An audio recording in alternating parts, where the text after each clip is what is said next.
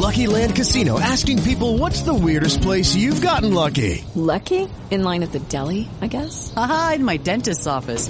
More than once, actually. Do I have to say? Yes, you do. In the car before my kids' PTA meeting. Really? Yes. Excuse me, what's the weirdest place you've gotten lucky? I never win and tell. Well, there you have it. You can get lucky anywhere playing at LuckyLandSlots.com. Play for free right now. Are you feeling lucky? No purchase necessary. Void where prohibited by law. 18 plus. Terms and conditions apply. See website for details.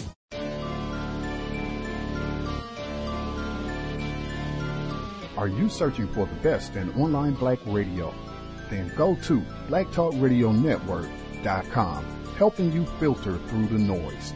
Real talk, black talk.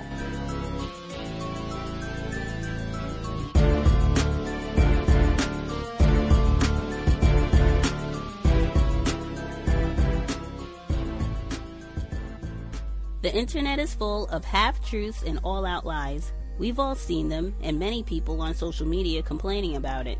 Here's your chance to show and prove. WorldAfropedia.com is a black owned and operated encyclopedia. There are several thousand articles, but we need help. We can't uncover all the truth ourselves. So please join us and become a writer, editor, or blogger for WorldAfropedia.com today. Every little bit counts.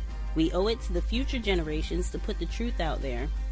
Visit worldafropedia.com, the African centered encyclopedia, a global database of African knowledge for the purpose of bringing about global African wisdom and understanding. worldafropedia.com.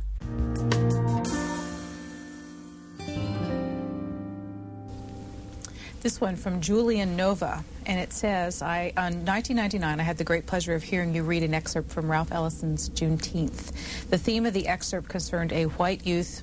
Bliss, who had been nurtured by a black woman who raised him, but who as an adult betrayed the maternal connection because of their blackness. You read so beautifully and with such feeling that I sensed that the theme of white betrayal of black women who had loved them as children struck a nerve in you. Would you please comment? It does, and, and still, um, I think there are several references to it in um, some of my books um, because it's such an un- unnatural thing. I could say the same thing about not black-white relations, but wet nurses, you know, that were so common in England and in France, where women of a certain class sent their children away to be nursed by strangers and brought back when they were you know, sort of housebroken, so to speak. Uh, so that passed along into the culture with black and white relations being the focal point because the wet nurses were slave women. So you're thinking as a writer, well, how does how must that feel? So you think about it yourself. I've had children, I've breastfed them. Suppose I were in a position where I one of my jobs was, in addition to my own children, I had to feed other children. It wouldn't be a problem for me or any woman. But if that child that I breastfed at 12 or 13 was given the power to beat, rape, or sell me, uh, that's, that's different. Uh, because you have nurtured, fed, and kept alive this person and loved it. It's hard to nurse a child and not love it, or at least, you know, feel that care. So to have that human being become this other thing. There are incredible stories and collections of slave narratives about what slave women did when that happened. Um, there's a story of a woman who spilled milk in the barn and her mistress sent the son in to beat her because she wasted the milk. And maybe some other things had happened, but for her it was just the last straw. And she looked at him and she remembered what she'd been to him. And she took the stick away from him that he was going to beat her with, and she just beat him. Well, she had to leave, so she had to run away. And she lived in a cave for months with her young daughter bringing her food uh, tell, and she, you know, there's these incredible stories where they just, you know, you're taking your life into your own hand when you respond that way. But I think if you hear that story and think of it as not a slave, but as you doing it, how does it make you feel? Not her, not that mother, but you or your mother. Your mother did that. Then you get the sense of what people are made of and what they're liable to do and how distorted uh, that kind of oppression uh, is when it distorts human behavior so wildly and so violently. Context of white supremacy. Gus T. Renegade in for another broadcast, hopefully to share constructive information on the system of white supremacy. Today's date, Thursday, October 3rd, 2019. So I have been told this is our sixth study session on Toni Morrison's Tar Baby, published in 1981. We are picking up on chapter 7. This is a pretty momentous spot in the book where we stopped at. From last week, we had the huge Christmas brawl. Ondine, black female, spills the beans uh, at the Christmas party uh, about Margaret Street, white woman, her boss, uh, and saying that she abused her white child Michael when he was a baby, uh, that she burned him, and did all these violent, cruel things uh, to him when he was young. Uh, Mr. Street is listening, like, what? Is this true? What, what, what? All of this starts with the argument where Valerian has fired two of the black help because they were stealing apples. This really upsets uh, uh, and things go from there. But we end up with a violent brawl between Ondine and Margaret Street. Uh, all of that concludes, and then uh, Jadine and Son are talking together in bed afterwards. But that's how chapter seven ends. So, wow, lots to look forward to uh, at the beginning of this week. The opening segment featured Toni Morrison, uh, an interview that she did uh, some years back, way back in the 90s. And I thought it was important because she talked about that sense of betrayal uh, for black people uh, for centuries when they have cared for and looked after white children uh, only to watch them become racist, uh, one of their racist tormentors, in fact. Uh, and she said that she talks about that theme uh, in a number of her books, so we'll be on the lookout to see if it's manifest in Tar Baby. with that, we will go ahead and get started. Context of white supremacy. This is the Grandcester Toni Morrison's Tar Baby, audio segment number one. Chapter 7 The black girls in New York City were crying, and their men were looking neither to the right nor to the left. Not because they were heedless or intent on what was before them, but they did not wish to see the crying. Crying girls split into two parts by their tight jeans screaming at the top of their high, high heels, straining against the pull of their braids and the fluorescent combs holding their hair. Oh, their mouths were heavy with plum lipstick, and their eyebrows were a thin gay line, but nothing could stop their crying, and nothing could persuade their men to look to the right or look to the left. They stoked their cocks into bikini underwear and opened their shirts to their tits but they walked on tippy toe through the streets looking straight ahead, and Son looked in vain for children. He couldn't find them anywhere. There were short people and people under 12 years of age, but they had no child's vulnerability, no unstuck laughter. They cracked into the M2 bus like terrified bison running for their lives, for fear the school at their backs would grab them and eat them up one more time. It wasn't until he caught the downtown A that he saw what they had done with their childhood. They had wrapped it in dark cloth, sneaked it underground, and thrown it all over the trains. Like blazing jewels, the subway cars burst from the tunnels to the platforms, shining with the recognizable artifacts of childhood fantasy, magic, ego, energy, humor, and paint. They had taken it all underground. Pax and Stay High and the three Yard Boys, Teen, P. Comet, and Popeye. He sat on a bench at the 59th Street station watching the childhood flash by. Now all he needed to know was where were the old people? Where were the Thereses and Gideons of New York? They were not on the subways, and they were not in the street. Perhaps they were all in kennels. That must be the reason the men walked that way, on tippy toe, looking neither to the right nor to the left. The old people were in kennels, and childhood was underground. But why were all the black girls crying on buses, in red apple lines, at traffic lights, and behind the counters of Chemical Bank?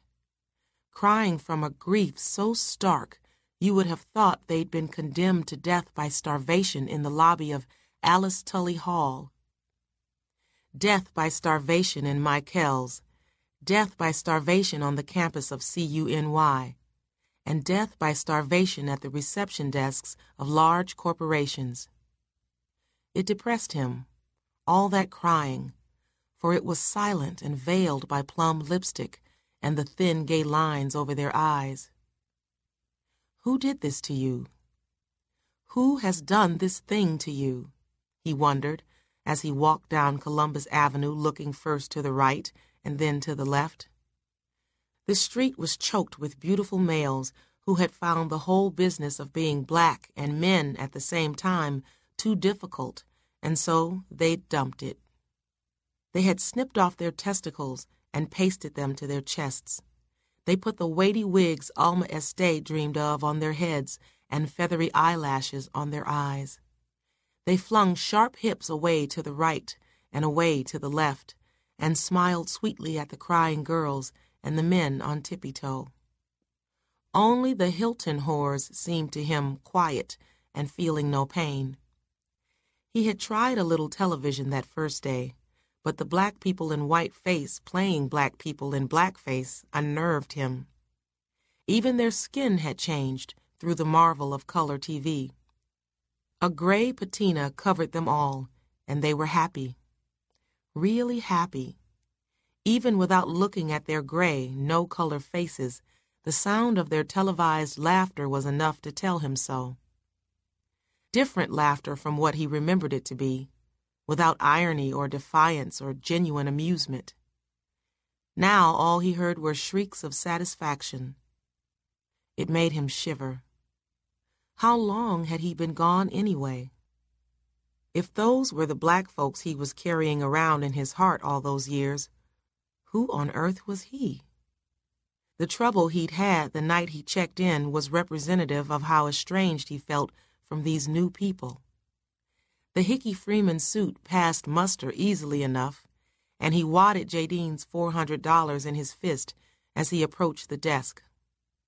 The clerk was about to give him a very hard time because no, he would not be paying with a credit card, and no, no check either. Cash. Two nights. Cash. Son had chosen that line to wait in because the clerk's little pecan pie face looked friendly. Now he realized the boy was in love with his identification badge. Son was surprised at himself. He seldom misjudged people. He thought the love thing with Jadine must have thrown his sensibilities off, derailed his judgment. So he leaned toward the clerk and whispered, Brother, do you want to get home tonight? This ain't your fucking hotel. But now he thought it was less an error in judgment than it was being confronted with a whole new race of people he was once familiar with. He was heart weary when he opened the door to his room, and the purple carpet fairly took his breath away. He wanted her in that room with him, giving him the balance he was losing, the ballast and counterweight to the stone of sorrow New York City had given him. Jadine would lighten up the purple carpet, soften the tooth white walls, She'd read the room service menu as though it were a private message to them both, and then choose a corner of the room to make love in. They had spent two whole days following the Christmas dinner in or near each other's arms, and the demoralized house never noticed. But they both understood that Son had to get out fast, so he used Jadine's ticket and Gideon's passport and split. She was to follow as soon as she could get a flight, and had seen what Ondine's and Sidney's situation was, whether they would stay or leave. He sat down in a plastic tub chair, rested his arms on the windowsill, and looked down at 53rd Street. How hard this one night's wait would be, shot full already of fallen airplanes and missed connections. Even if he managed to sleep from 6:30 p.m. to 6:30 a.m., what would he do with the morning? Refuse to have breakfast until 9, shave long and shower longer till noon when Air France would glide like a crane into Kennedy? Did she say baggage claim or lobby? Or did she say to wait at the hotel? His mouth went suddenly dry with the possibility of losing her in that city. Was he in the right hotel? Was it the New York Hilton or the Statler Hilton? She just said Hilton. There was no way to call and find out without letting Sidney know. He might answer the phone himself, or Ondine might, and if they knew she was joining him, they both might try to stop her. He could call Gideon. He tried to remember that hillside hut, but all he could summon were the powder pink walls and the record player sitting on a shelf. Gideon had no telephone, but messages got to him via a store halfway down the hill that sold rum and meat pies and lent out hair clippers. That was foolish. What could Gideon tell him anyway? He was so angry at the Americans, he was actually helping Therese prepare all sorts of potions and incantations for their destruction, just in case there was such a thing as magic after all. And he was quite willing to lend his passport to the man who shared his anger at the Americans. He could not understand why Son wanted to return to the country too terrible for dying, but he agreed that one black face would look like another, and a difference of twenty years would not be noticed in a black man's five year old passport. Therese gave Son, as a going away present, a tiny, dirty bag of good fortune, but he tossed it away. It looked like ganja, and he didn't want to draw any attention to himself at customs. He took what Jadine gave him and left. Now, on the second day of their separation, he would just have to wait and keep on imagining disaster, since his emotions were so young that this heavy, grown up love made him feel fresh born, unprecedented, surrounded by an extended present loaded with harm.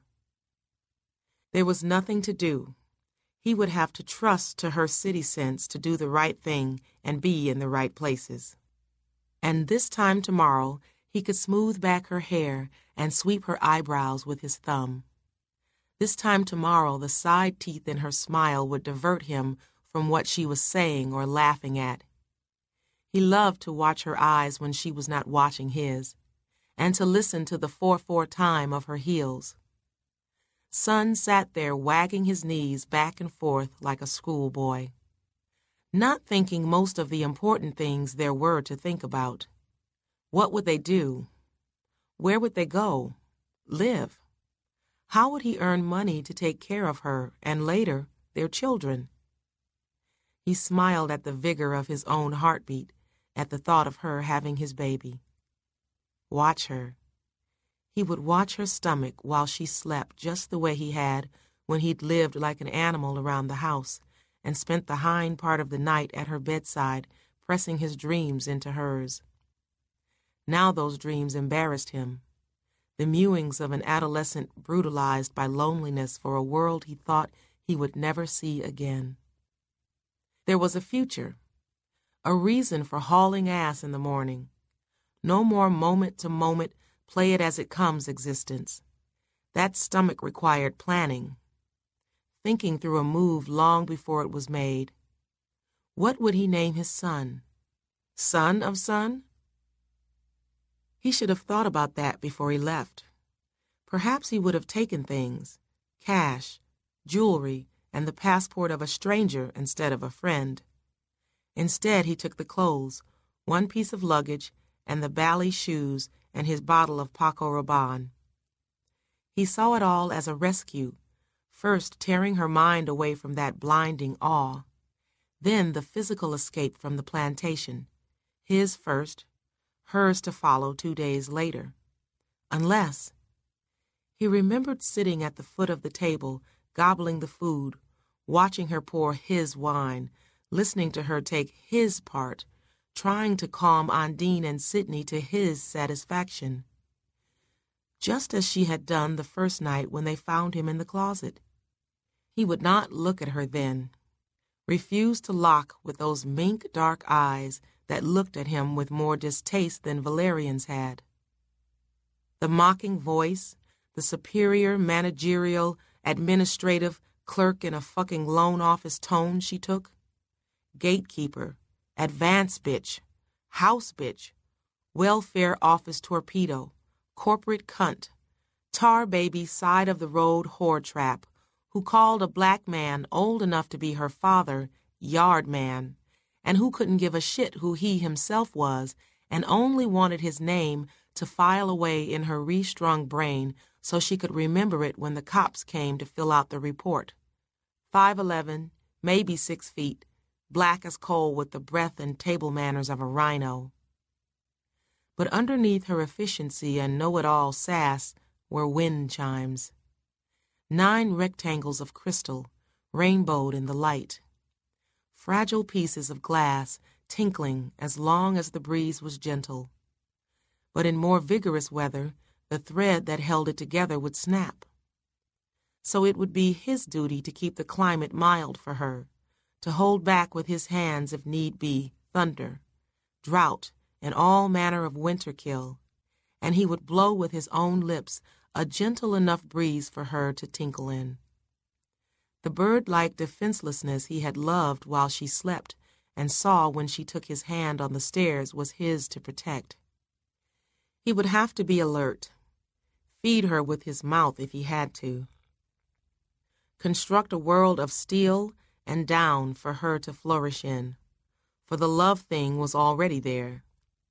He had been looking for her all his life, and even when he thought he had found her in other ports and other places, he shied away.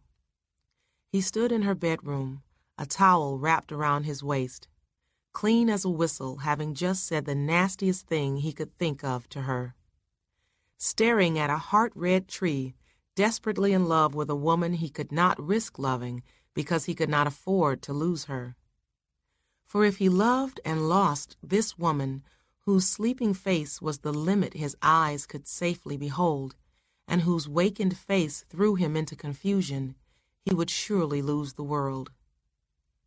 So he made himself disgusting to her, insulted and offended her, gave her sufficient cause to help him keep his love in chains, and hope to godheads of the bougainvillea, the simple green rage of the avocado, the fruit of the banana trees puffed up and stiff like the fingers of gouty kings. Treachery of the sea into a playful gush of water that did exactly what it was told. And why not? Wilderness wasn't wild anymore or threatening. Wildlife needed human protection to exist at all. Stretched out in the water, his eyes closed, he thought of this city that he should have remembered. Where was the wavy seven language on the windows of the butcher shops? The laundries named Hand. What had they done to the Apollo? Where was Michaux's? The awnings on St. Nicholas Avenue? Who were these people on the islands in the middle of Broadway, and where were the trees? There used to be trees. Trees coming out of the concrete.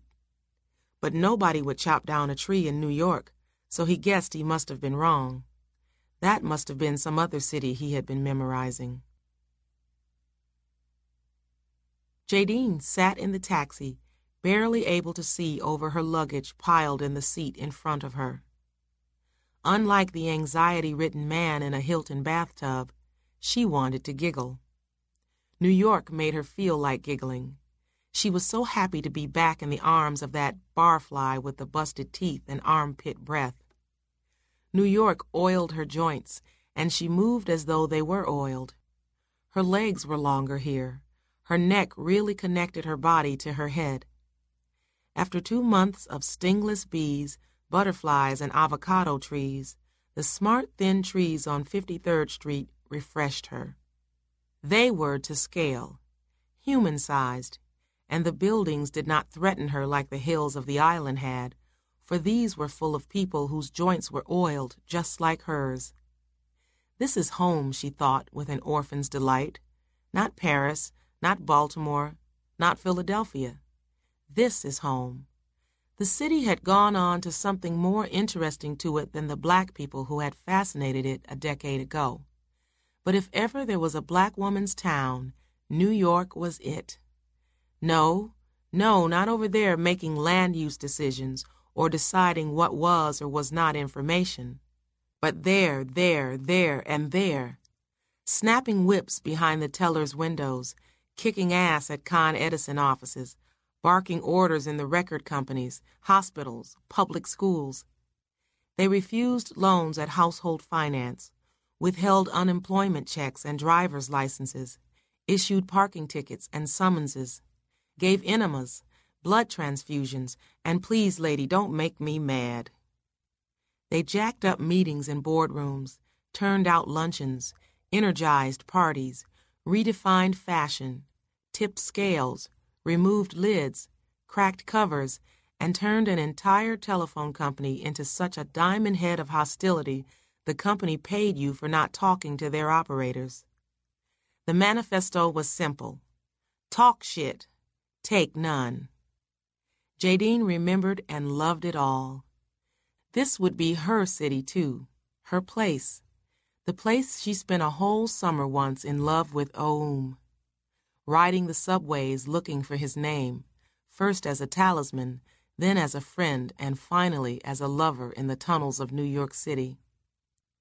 And now she would take it, take it and give it to Son. They would make it theirs. She would show it, reveal it to him, live it with him. They would fall out of Max's Kansas City at 4 a.m. They would promenade Third Avenue from the 50s to Soho. They would fight landlords and drink coffee in the village, eat bean pie on 135th Street, paella on 81st Street.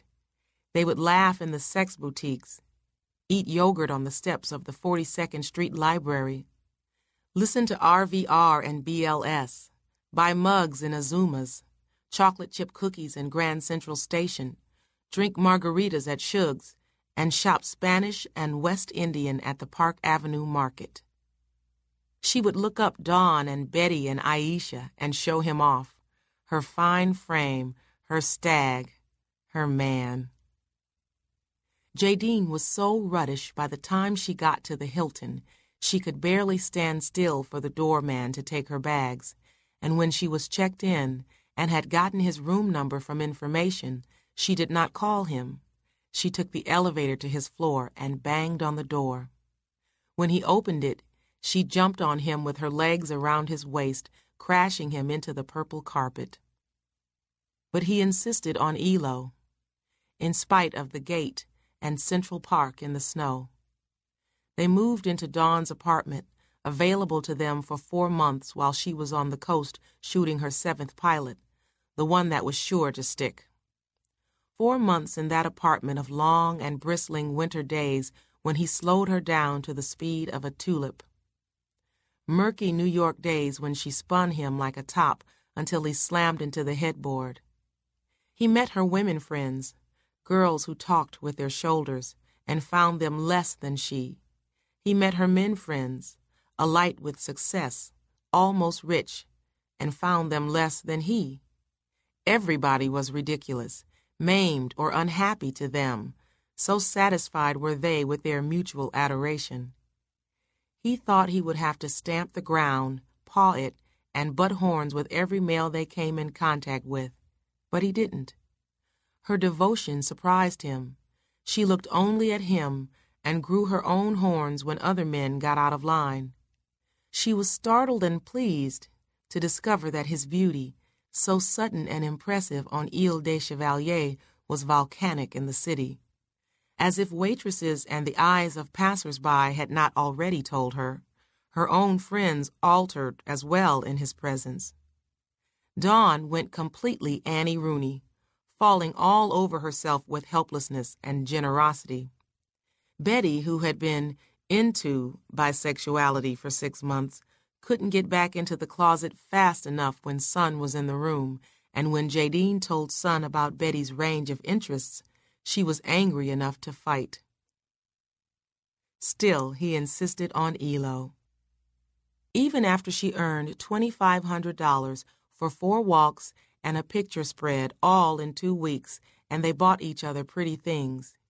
Even after he worked the bar three afternoons at a fashion show where he got the drinks mixed up, dropped a fifth of gin, and Leonard, the old man who had taken him on as a favor to Jadine, shook his head in disbelief.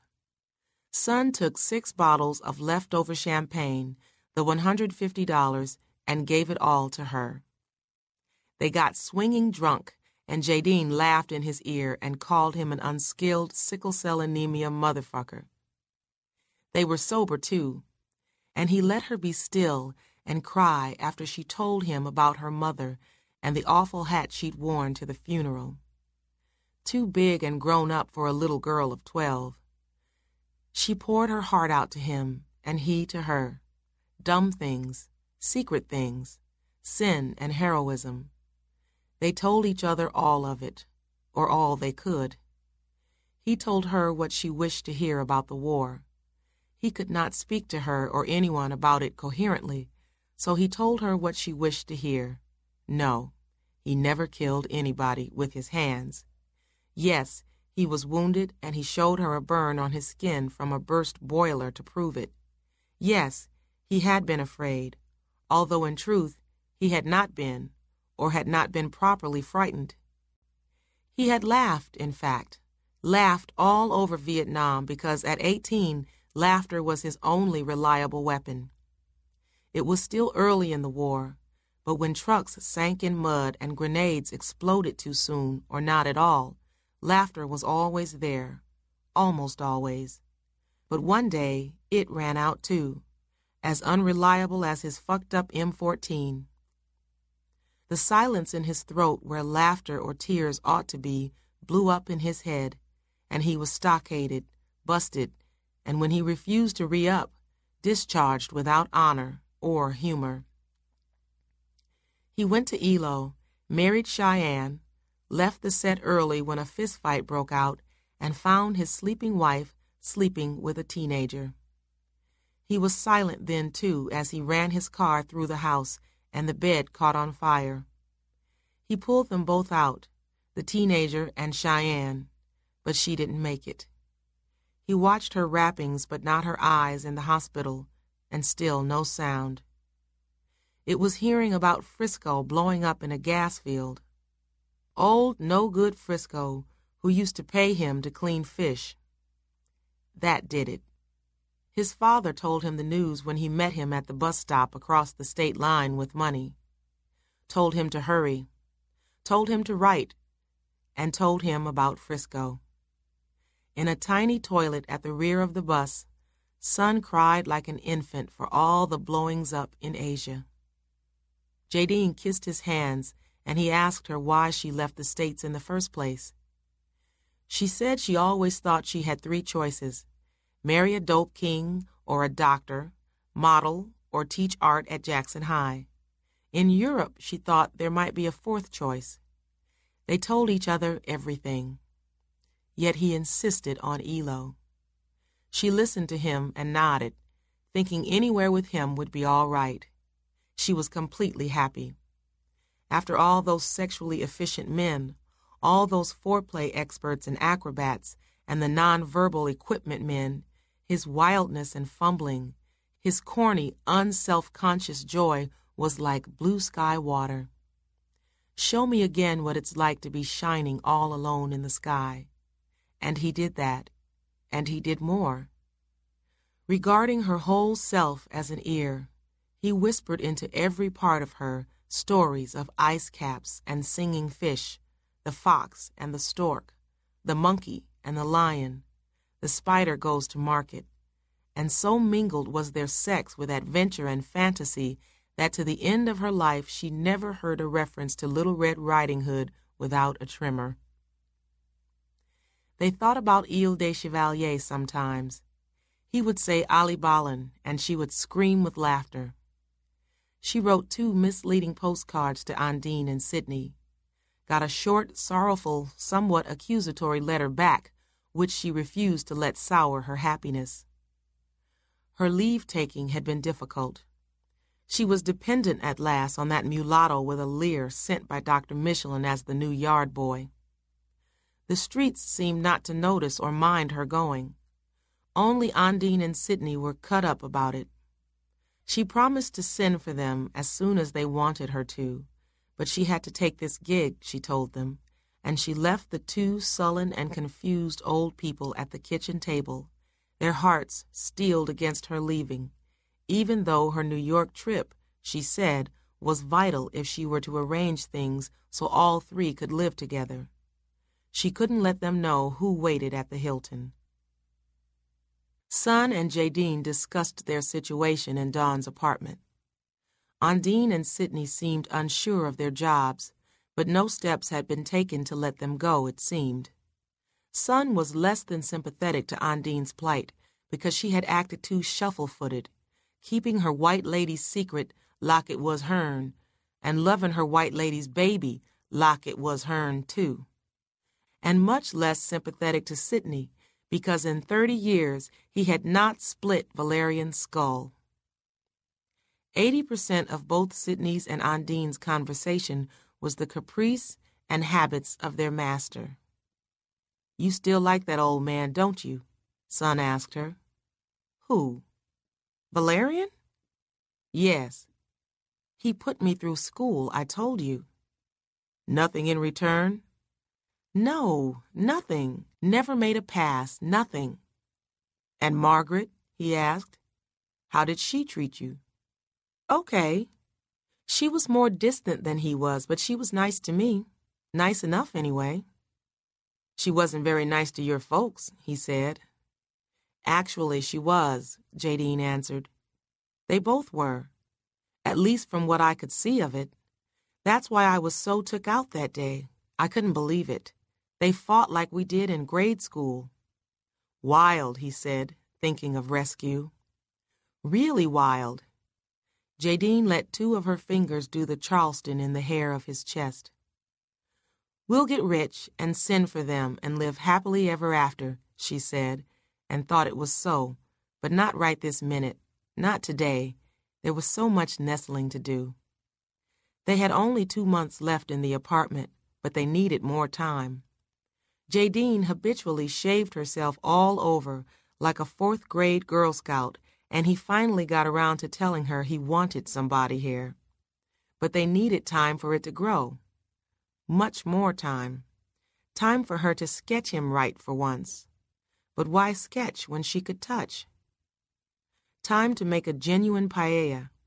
Time for her to finish the macrame plant holder, for him to fix the dishwasher. They must have been in love. They never once turned on the television. They forgot to buy cigarettes or alcohol, and they didn't even jog in the park. There wasn't a permanent adult job in the whole of the city for him, so he did teenagers' work on occasion and pieces of a grown man's work.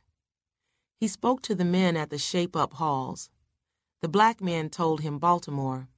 Everybody works on the docks in Baltimore, or Galveston, or San Diego, or New Orleans, or Savannah. New York, not a chance. There was a little pilfering money, that was about all. Some small time truckers gave him brute work, lookout work, and sometimes he dropped payoffs when asked. But none of it could hold his attention, and one afternoon, while he was helping a trucker unload boxes on Broadway and 101st Street, he heard a commotion in the traffic. A young girl with a shaved head and a small ring in her nostril was cursing a man right in the middle of the street. The man, who looked African or West Indian to Son by the innocent confusion in his face, stood watching her in silence. Two or three of his friends leaned on cars, looking elsewhere but obviously waiting for the finale. The girl was in jeans, platform shoes, and a thin sweater. She had the voice of a sergeant and her language was nasty enough to be memorable. Cars honked at them before swerving into parallel lanes. Pedestrians glanced and then pretended they weren't there. Only Son and people in second story windows gave them their undivided attention. It was beyond embarrassment. The girl's face was as tight and mean as broccoli. Her forefinger shot bullets into the pavement. But inside her narrowed, angry eyes were many other eyes, some of them hurt, some brave, some just lonely, hollow eyes, and her shaved head reminded Son of his sister. He listened to the abuse, the catalogue of shame and rage, until the man felt safe enough, his backup team still leaned on the cars, to turn his back on her and walk away, none of which dulled the glitter of her nose ring or shut her mouth.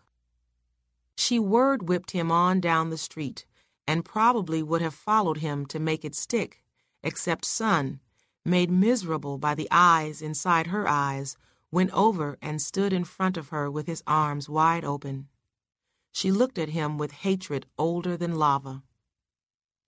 Come here, he said. She didn't move, so he put his arms around her to shield her from the eyes of the second story people and bank her fire. The girl bucked, but he wouldn't let her go. You're going to freeze to death, he said. Let me buy you a drink. She tipped her forehead onto his chest then and began to cry. Come on, he said. There's a place down the block. Arm around her shoulder, he led the way to a Chinese restaurant and ordered her gin. She drank and began to tell him about the man, but Son shook his head. Don't, he said. Don't think about it. You got a place to stay? She said, Not tonight, I don't so he left the job hauling boxes and took her home. All three, Nomo, Jadine, and Son, went to a delicatessen where, after much discussion, they bought potato chips, A&W root beer, and three payday candy bars with Son's last $10 bill. They ate it all in the snow. Cold and giggling, they trudged back to the apartment where Son and Jadine slept like puppies and Nomo made off with the change. Yet he insisted on Eloe. She agreed, but before they could make plans, she stubbed her big toe on a metal plate bolted to the middle of Sixth Avenue. By the time she got home, her toe was the size of a plum and very painful. Son made a splint for it out of emery boards and the ribbon from a Valentine candy box.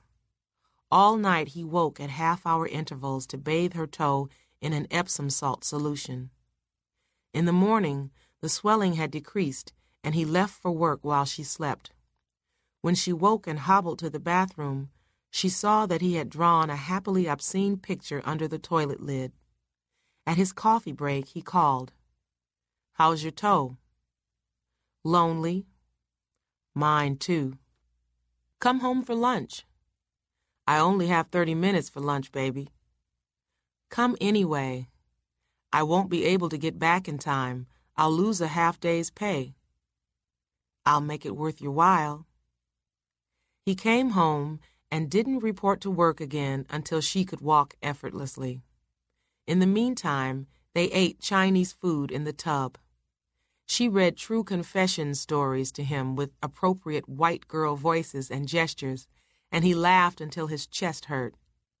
She read Césaire to him, and he closed his eyes.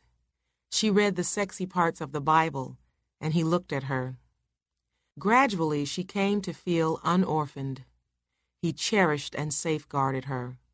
When she woke in the night from an uneasy dream, she had only to turn, and there was the stability of his shoulder and his limitless, eternal chest. No part of her was hidden from him. She wondered if she should hold back, keep something in store from him. But he opened the hair on her head with his fingers and drove his tongue through the part. There was nothing to forgive, nothing to win, and the future was five minutes away.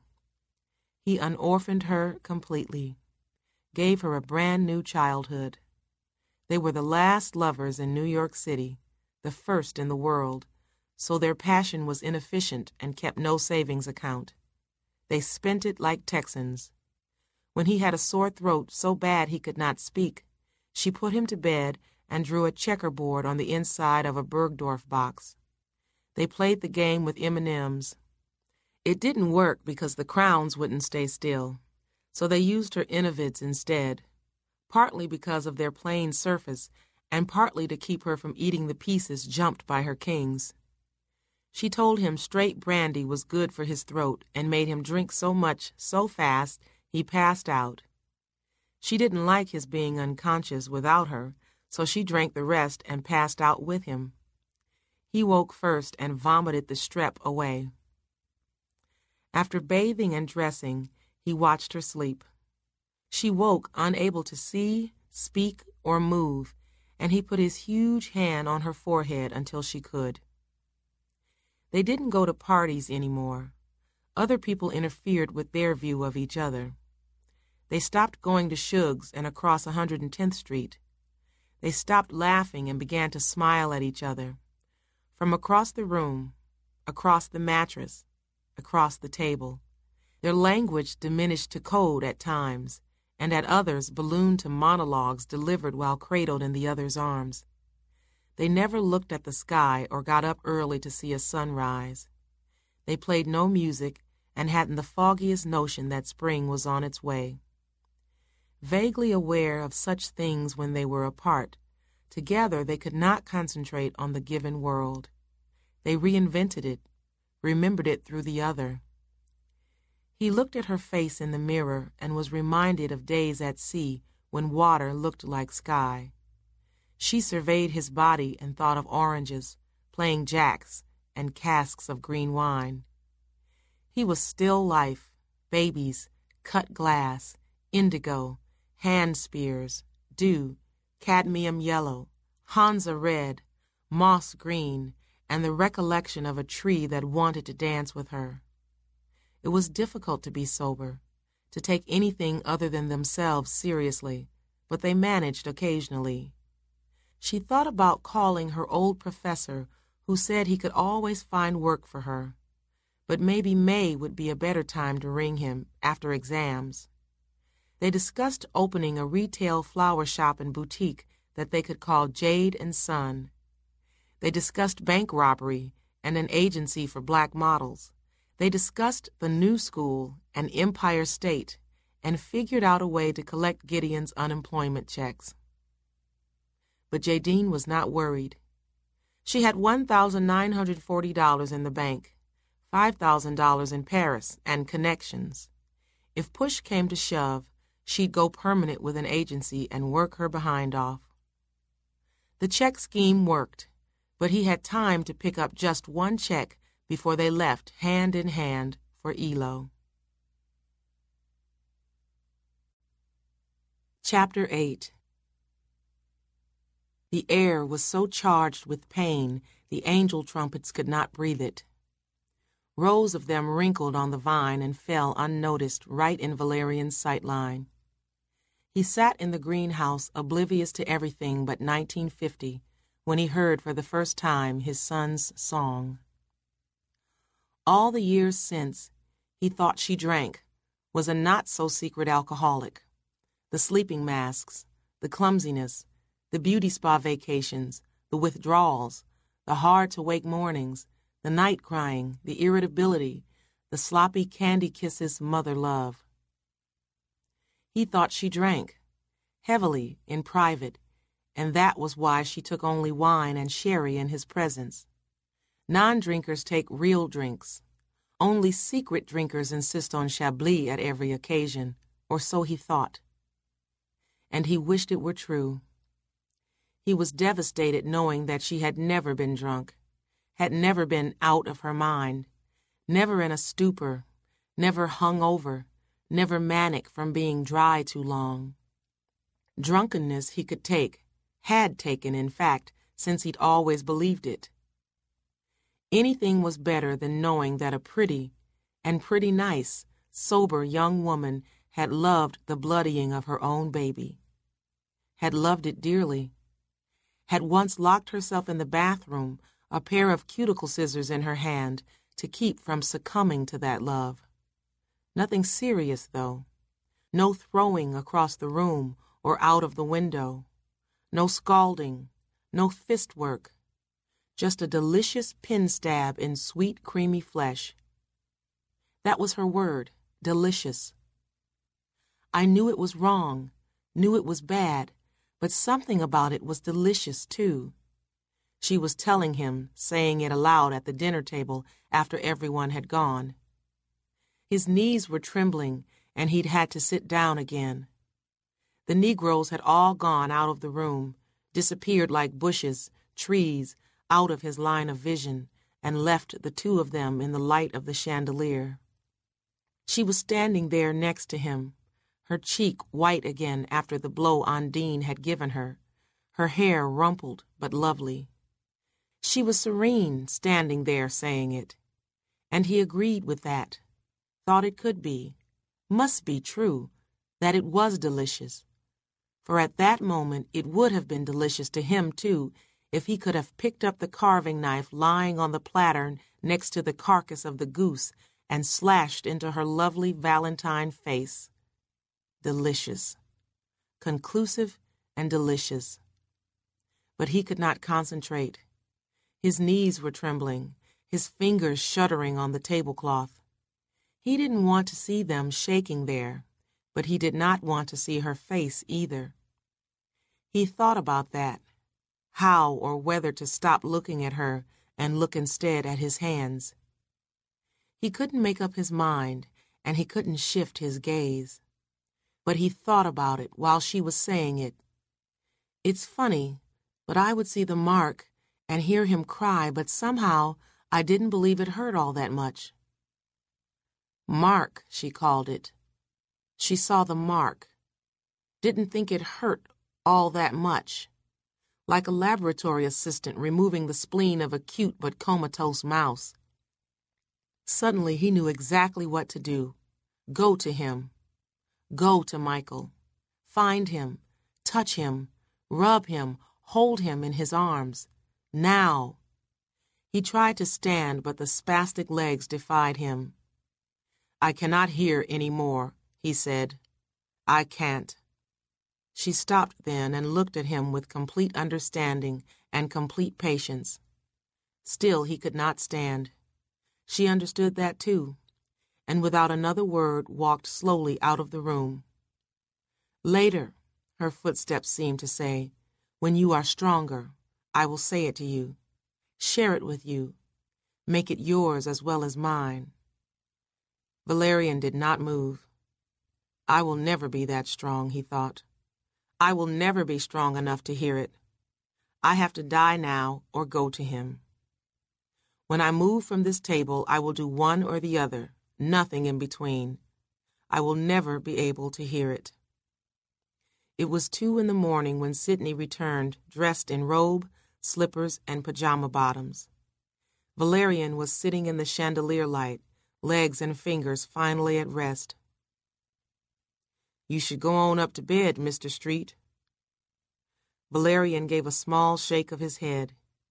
If he went up, he might never come down again, and if he stood up, it would only be to die or go to Michael. Get some rest. Figure things out in the morning, Sidney said. Valerian nodded. The table was precisely as it was when Sidney guided the sobbing Ondine away. No one had moved a thing while he helped Ondine undress, made her lie down, and rubbed her feet until she slept. But he could not sleep at all. The sea spread around him and his wife. They were afloat in it, and if removed from the island, there was nowhere to land. They had no house, no place of their own. Some certificates worth a bit, but no savings.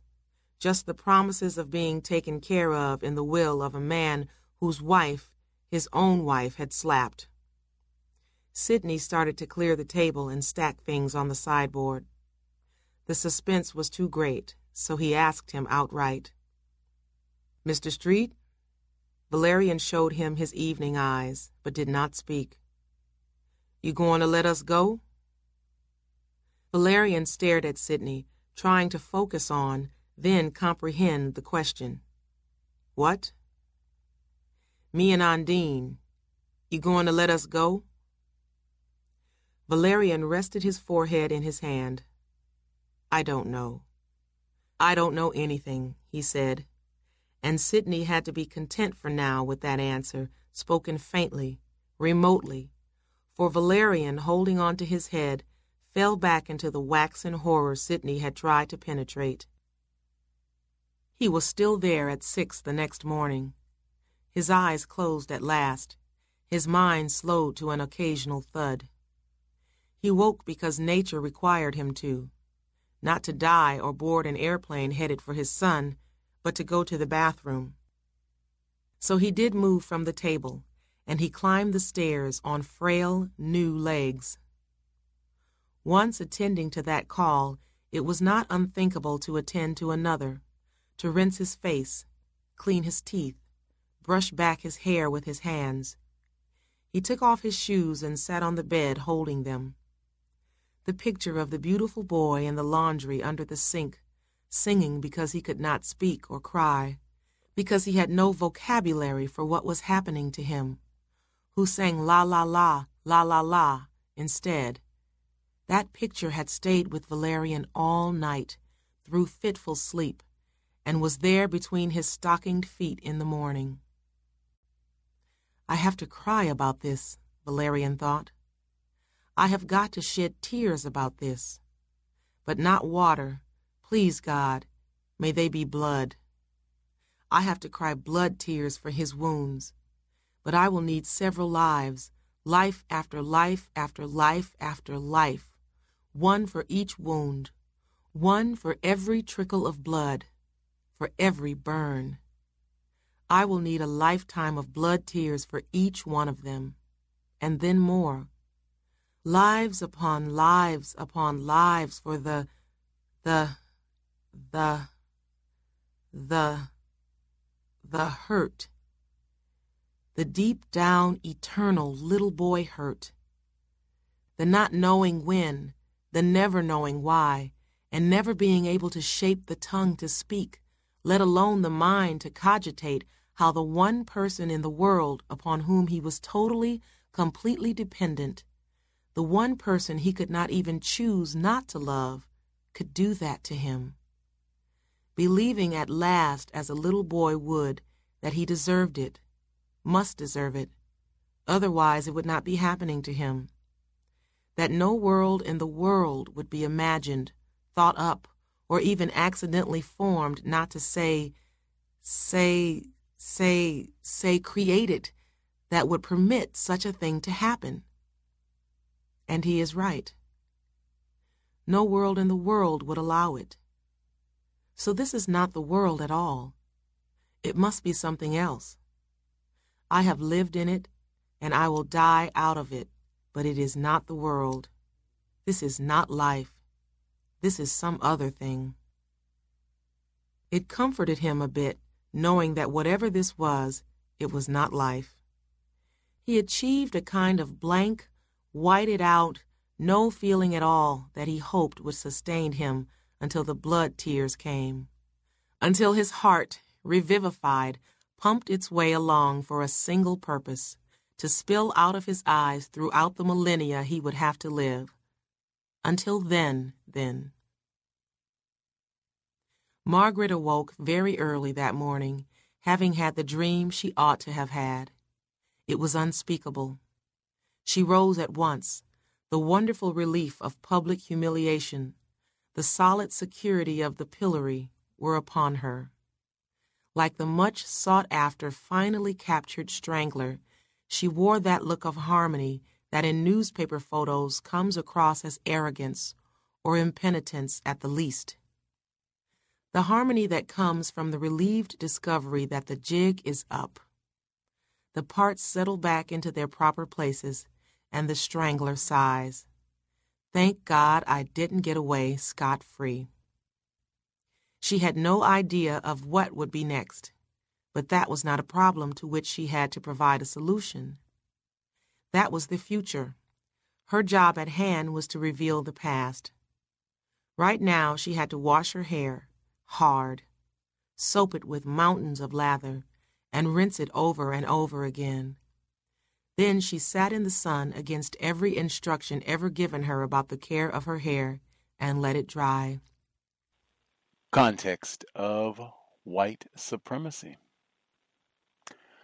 Uh, so, we are in the middle of a chapter. We did not get to stop uh, at the exact end. We'll pick up in chapter chapter eight. I guess this is kind of midpoint every day, I reckon. Uh, I'll uh, give us a little update where we're picking up at midpoint of chapter 8 uh, we get ready for the second audio segment. Gus T. Renegade, context of white supremacy. If you have thoughts, questions to share on Toni Morrison's Tar Baby, the number to dial 605 313 5164 the code 564943 pound. Press star 6 1 if you would like to participate. Number again 605 313 5164. The code 564943 pound press star 6 1 if you would like to participate. You can drop an email as well. We'll nab folks uh, if they wrote in commentary on what has been shared thus far. Feel free. Uh, the snippet I played at the beginning, I'll ask again if, or I guess we could be alert. Uh, Toni Morrison talked about the impact in her reading about understanding the pattern of white children being cared for by black people, often uh, often black females, and then once they are able to practice, old enough, strong enough to practice white supremacy, uh, being betrayed uh, by these little racist children. Uh, and she said that that comes out in many of her books. Did we hear that? Have we seen that thus far uh, to this point in Tar Baby? And if so, where? That'd be one. And then, uh, wow, the brawl from last week, we move forward. Uh, I will double check star six one. Uh, folks who dialed in, if they have comments, questions, things stood out uh, from this portion uh, of the reading. Uh, Mr. Demery Four should be with us. I'll nab other hands as I see them. Oh, yes. May I be heard? Yes, sir. Okay. Uh, I'll uh, uh, take on your question first. Uh, okay. you know, I, I started to think about what would happen to Ondine and Sydney after Ondine had slapped Margaret at the table. And I got to thinking, you know, Ondine brought it up that she had abused her son. So now I was thinking if she, what responsibility she had to report, you know, Margaret's abuse of her son, and then the fact that she could risk her job. And then I thought about, remember the washwoman who was only trying to comfort Valerian when his father died uh, and what happened to her, she got let go because uh, I guess, you know, having a little white boy do something that uh, the servants was doing. Uh, but we got a case here of stop keeping white people's secrets. And stop helping white people until we solve this problem that plagues the planet, the global, global system of racism, white supremacy. Um, in chapter seven, when he started out, uh, she, uh, Toni Morrison started out, uh, I guess, son noticed that there was no children, only short people under 12 years of age. That speaks to the system of white supremacy that doesn't give uh, non-white children the luxury of being a child. It's too much trauma, too much uh, dysfunctionality. And she mentioned, um, I guess these were the uh, the gay people or the LB uh, GT group. Um, said the guys, uh, I guess, they had given up the business of being black and male at the same time. It was too difficult, so they dumped it. Um, that's, you know, her view of what was happening. I don't know if it's the author's view or son's view, maybe son's view of what's going on because he noticed that the people in New York were different. Uh, his he tried watching television, and it said that uh, the black people in whiteface playing black people in blackface unnerved him. Uh, I guess when they said the skin was uh, a gray Christina, I guess the TV was black and white uh, at that time. And then they had this, every time you watch a TV show, they got this uh, program, laughter. So even if something isn't funny, you're hearing all this laughter. So I guess people are supposed to laugh at uh, things that may or may not be funny. And he had a little uh, confrontation. Well, he picked this uh, clerk at the hotel. He had uh, cash money that Jadine had given him to get a room in New York. And he picked this guy out.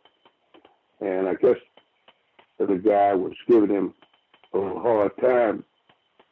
He reached over and told him, said, brother, uh, do you want to get home tonight? This ain't your fucking hotel. And then he thought about whether or not he had made an error in judgment or not, or if this was a whole new race of people that he was once familiar with. That shows, you know, confusion because that uh, anti-blackness, that uh, desire to not want to help other blacks has been around since the beginning, and it, it, it's probably gotten worse. That's what he was mentioning. Um, it seems like, you know, a lot of years ago, you could hear people talking about how black people used to help one another, uh, do things like barter or trade or uh, loan. I wouldn't advise you to loan your passport like Gideon did, the son. Uh, but you know, the son character is, is always in and out of trouble. You know, it, it's the people he hang around, his his friend, old Frisco, old no good Frisco. He thinks about him all the time, and uh, he travels light. He probably, you know, don't have much in the world. And what really gets to him is he said was watching Jadine Pour uh, Valerian's wine and listening to her take his part, trying to calm Ondine and and Sydney to his satisfaction.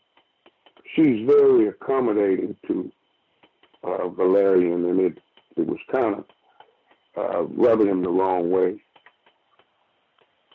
Uh, I thought at first she didn't care that much about what happened to Ondine and Sydney when she took off.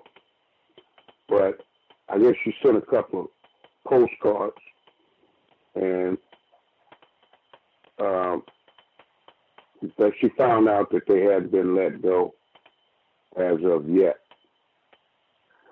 Um, it was interesting that a son, while he was laying there thinking about how distasteful it was to watch Jadine in the presence of uh, Valerian, he started to uh, call her out of her name, calling her superior managerial administrative clerk in a fucking loan office, a gatekeeper, advanced bitch, a house bitch, a welfare office torpedo, corporate cunt, tar baby, side of the road, whore trap.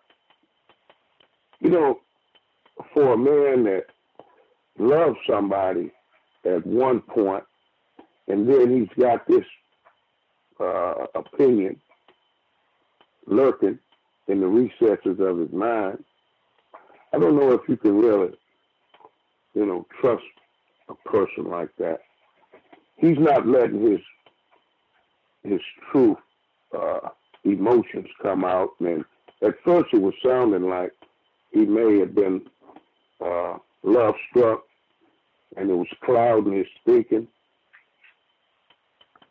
And I like this sentence on page 221 where she was describing, uh, I guess it was New York City, it said, here pre-stressed concrete and steel contained rage, I mean anger, folded it back on itself to become a craving for things rather than vengeance.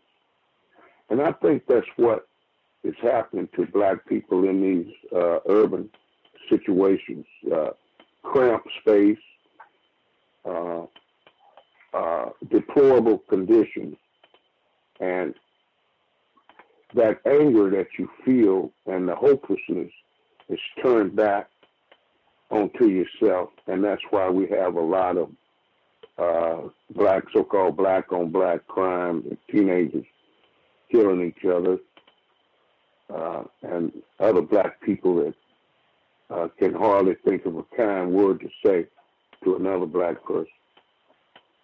And Jadine Feels quite differently about New York than Son.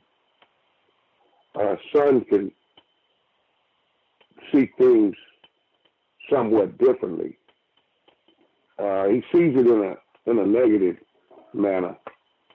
Well, I guess a little bit more real realistic because when he runs into uh, the woman that's arguing with the man in the street, he offers some type of uh, help for her, and uh, takes her takes her back home with him. I don't know if that was a good idea. And it said that uh, he spent his last ten dollars um, buying, you know, some candy and some soda pop, and uh, then the girl that he brought home made off with the chain. When they they fell asleep, woke up, she stole the money and took off. Um, I'll mute my line right there, Gus, and uh, come back and share what I got on uh, chapter 8. Much obliged, Mr. Demery, for, uh, let's see, uh, Henry in Chicago. If you have commentary, you should be with us as well, sir. Can I be heard? Yes, sir. All right. Uh, greetings, Gus, and greetings to all the callers and listeners. Um, on page 216, uh, it says the street was chocked with beautiful males who had found the whole business of being black and men at the same time too difficult, so they dumped it. They snipped off their testicles and pasted it on their chest. They put a, they they put their weighty wigs, uh, Alma, Esty, Dream, and so on. Uh, this is um, kind of like a man not reference here. Uh, being, uh, I think Mr. Demery Four also uh, stated this too about uh, being black and being uh, a man uh, in this uh, white supremacist uh, society is just too difficult. So they they just opt out of it, uh, according to the story. Um,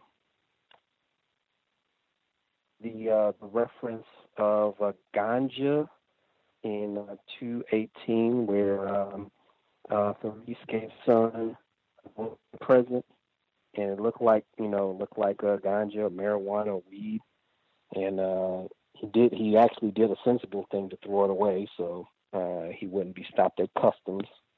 Um, on 219, the uh, it says the mewings of an adolescent brutalized by loneliness for a world he thought he would never see again. Uh, there's that repeat theme of loneliness again. Uh, paragraph, paragraph below it uh, was talking about well, a possible future with uh, Dean having son's baby, and uh, the sentence that says the stomach required planning, thinking through a move long before it was made. Uh, brings me back to uh, what Dr. Welsing says about you know having children and having a uh, a plan uh, well beyond their uh, infant and adolescent years. Uh, kind of made me think th- thought about that. Uh, what else I have here? Oh, and uh, Mr. Demery Four also mentioned something uh, I noticed as well in regards to uh, Dean's experience and Son's experience in New York and how much of a negative uh, experience he had when he first entered New York, and Dean kind of felt refreshed, you know, being you know in New York.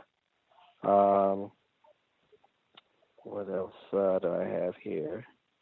Oh, uh, on page 223, um, Betty, who had been into bisexuality for months, couldn't get back into the closet fast enough when Son was in the room.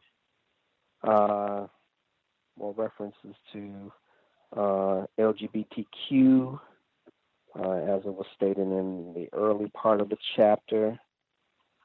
Uh, what else do I have here? Uh, oh, uh, I saw something here on 229 where uh, when Jadine and Son didn't go to work and they were just eating Chinese food, and she read True Confessions to him. And uh, something I noticed here where it said that she read the sexy parts of the Bible, uh, and he looked at her. Now, what's interesting is uh, most biblical scholars would say the sexiest part of the Bible is the Song of Solomon, which was a book that Toni Morrison had written like three years prior to this one. So uh, that was a that was an interesting reference there. Um, the the incident in chapter eight where Margaret was kind of uh, telling Valerian about. Oh, I want to go back to uh, want to go back to chapter seven when when Son was waiting for um, Jadine to come in, and he had these uh, uh, words or these thoughts about her when he was thinking about her in the presence of Valerian. And I think uh, Mr. Demery Four also mentioned that, you know, uh, calling gatekeeper, advanced bitch, and, you know, et cetera, et cetera. Now, what's interesting is earlier in the story, and, and, if, if, I'm wrong, please correct me, that Jadine had these same thoughts about him uh, and was calling him all kind of names as well. And what was what was the the common factor in it was when Son was thinking about those negative words about Jadine, it was in the presence of Valerian. Well, just like with Jadine thinking about Son, it was the same situation where Valerian was treating him very nice after he done broke into his house. So, you know, the common factor is Valerian. So it seems like we have these negative effects when uh, effects uh, on each other when when white people are around. So there's got to be some kind of connection of why we hate each other so much is because white people are kind of directing us to that uh, to that. You know, the system of white supremacy. You know, that that's what it's built for. Uh, conflict with each other.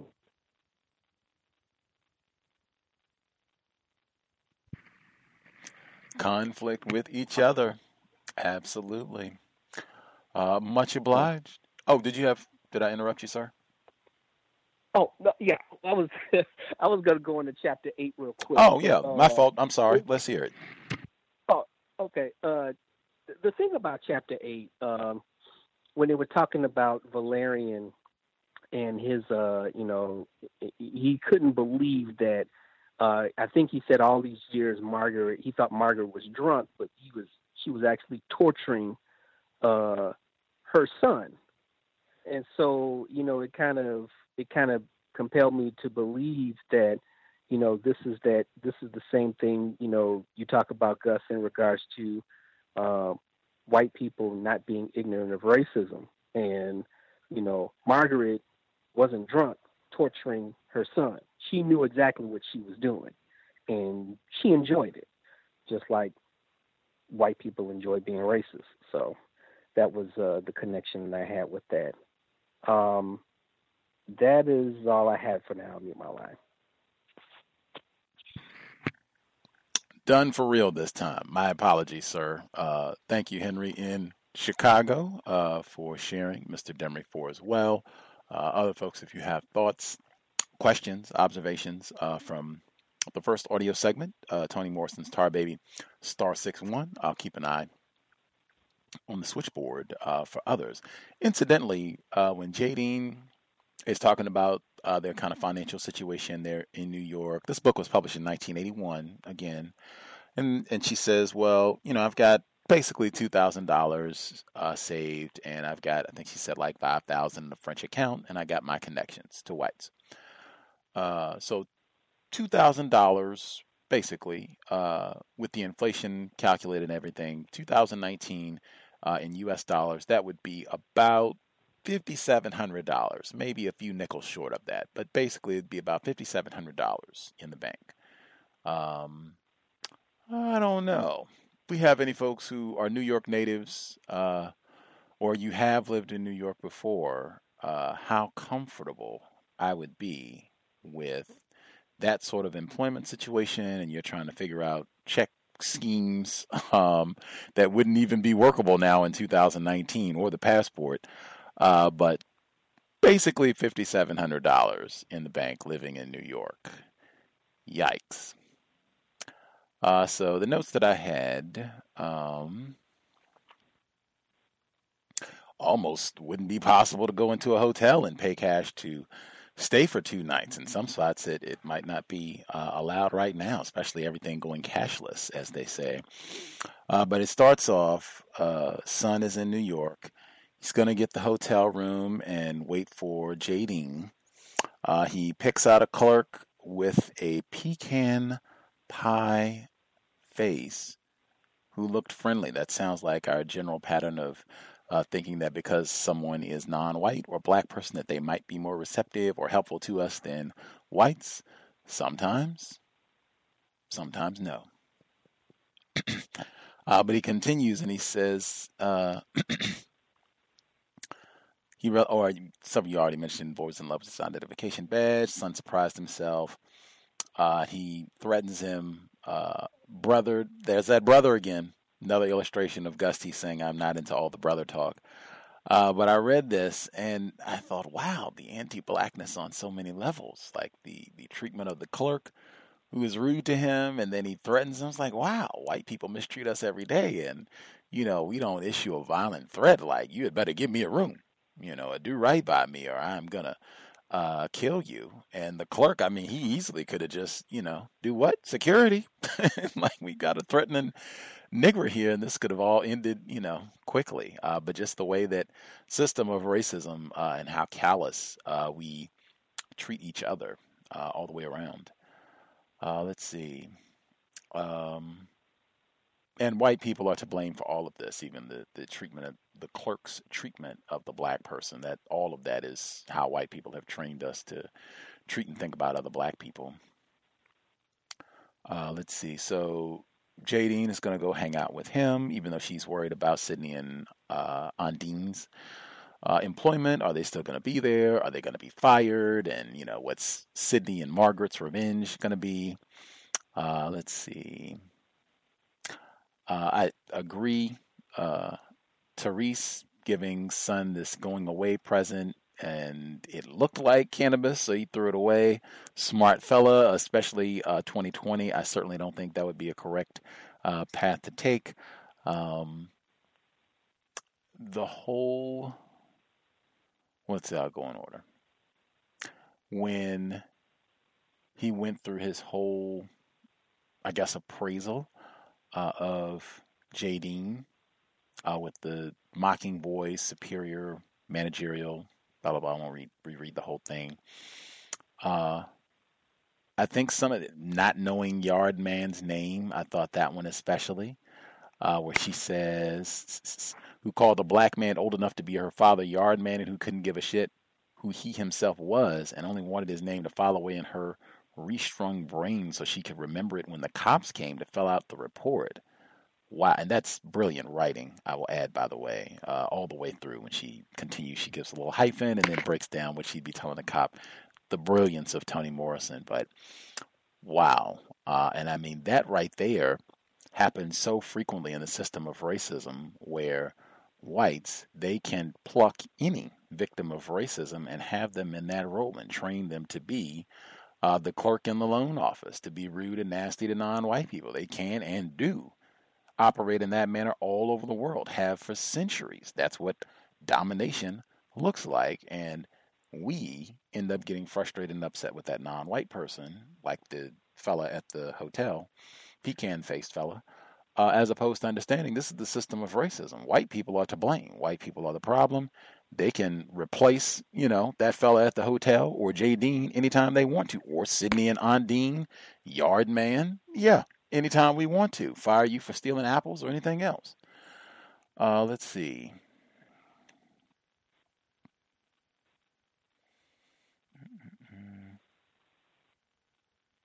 I thought it was uh, fascinating him the way that he talked about hoping or that he was insulting and rude to her and hoping that she would not unchain his love. He had been by himself, lonely, uh, and not being connected to anybody. I think that is a common theme in the system of racism, white supremacy, having non white people being isolated uh, and in a point where they just end up being numb and, and not having folks that they are concerned about, and particularly other black people.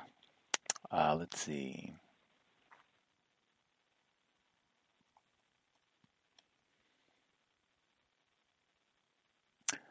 Wow.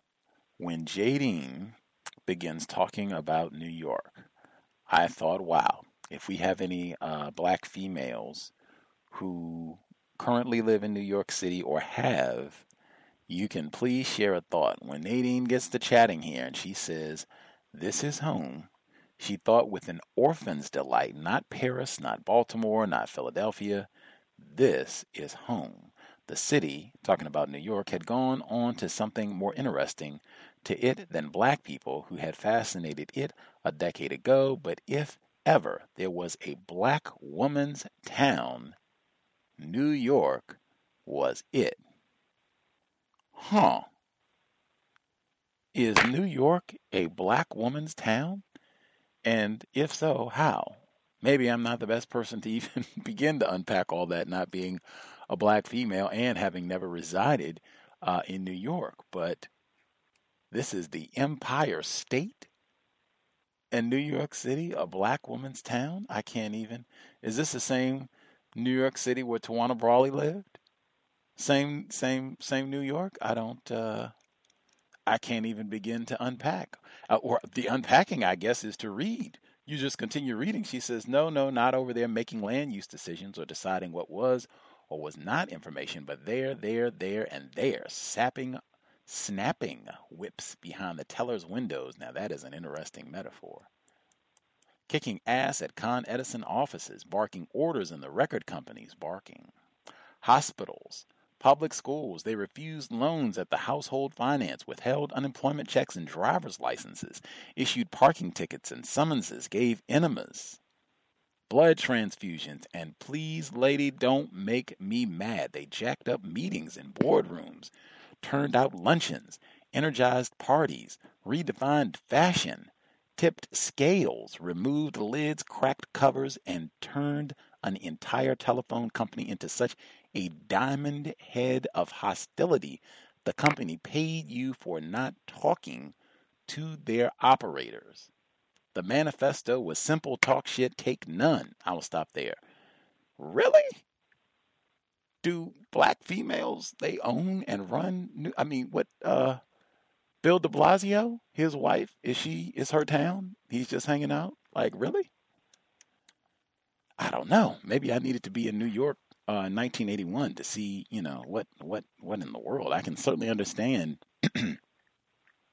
maybe black uh, seeing black people in some of these roles, most of which are not powerful positions. Uh, I don't know how many black people get to go in, black females in particular, get to go in and uh, hold up uh, meetings, staff meetings, and all of that. But I mean, if it's handing out parking tickets and giving enemas and blood transfusions and that, working at the hospital, that's, you know, very permissible in a system of racism, white supremacy, particularly in such a large city that's going to require so many people to do so many things. Uh, let's see. Mm-mm-mm the whole conversation was so fascinating in hearing the way that Jadine, and that is supposed to be that's the, the some of the reports that I've read, reviews of this book, and they talk about how Jadine, she's a child of the city, she loves the city, she's not really comfortable back at the island, and she's fretting and complaining. She falls in that tar pit when they go out. This is her environment, and it's the exact opposite for Son. He loves the island and being outside, where he's described as wild. Uh, in the city, not so much. Uh, but even still, uh, processing Jadine's interpretation of, of the city and what they're doing. she writes, they fall out of Max's Kansas City at 4 a.m. They would promenade 3rd Avenue from the 50s to Soho. They would fight landlords and drink coffee in the village, eat bean pie on 135th, uh, on 81st Street. They would laugh in the sex boutiques, eat yogurt on the steps of 42nd Street Library. Uh, and it just goes on, you know, eating different things, going to different shops to drink. Uh, just a lot of consumption, uh, really, uh, going to these places uh, and hanging out, sightseeing, being a tourist. Just uh, I, this would this would be a lot of Instagram and social media you can do and take photos and oh look we were here and we got something here. You could do a lot of the photo taking, but I mean. I don't really know the value of any of this uh, in a system of racism. Why unless the only thing I can chalk this up is show offism. Uh, Mr. Fuller, that's what this sounds like. It would just be show offism. If we move fast forward this to 2019, as I said, it would just be stuff to Instagram and put on your account to brag. Look where we were. Oh, we got chocolate chips at Grand Central Station today. Oh, look at the drinks that we got. That's what it would be, just to brag to other people that, you know, we could do this and you all can't. Look at the life that we have and aren't you envious? Show offism. Mr. Fuller talked about that. Um, next, let's see.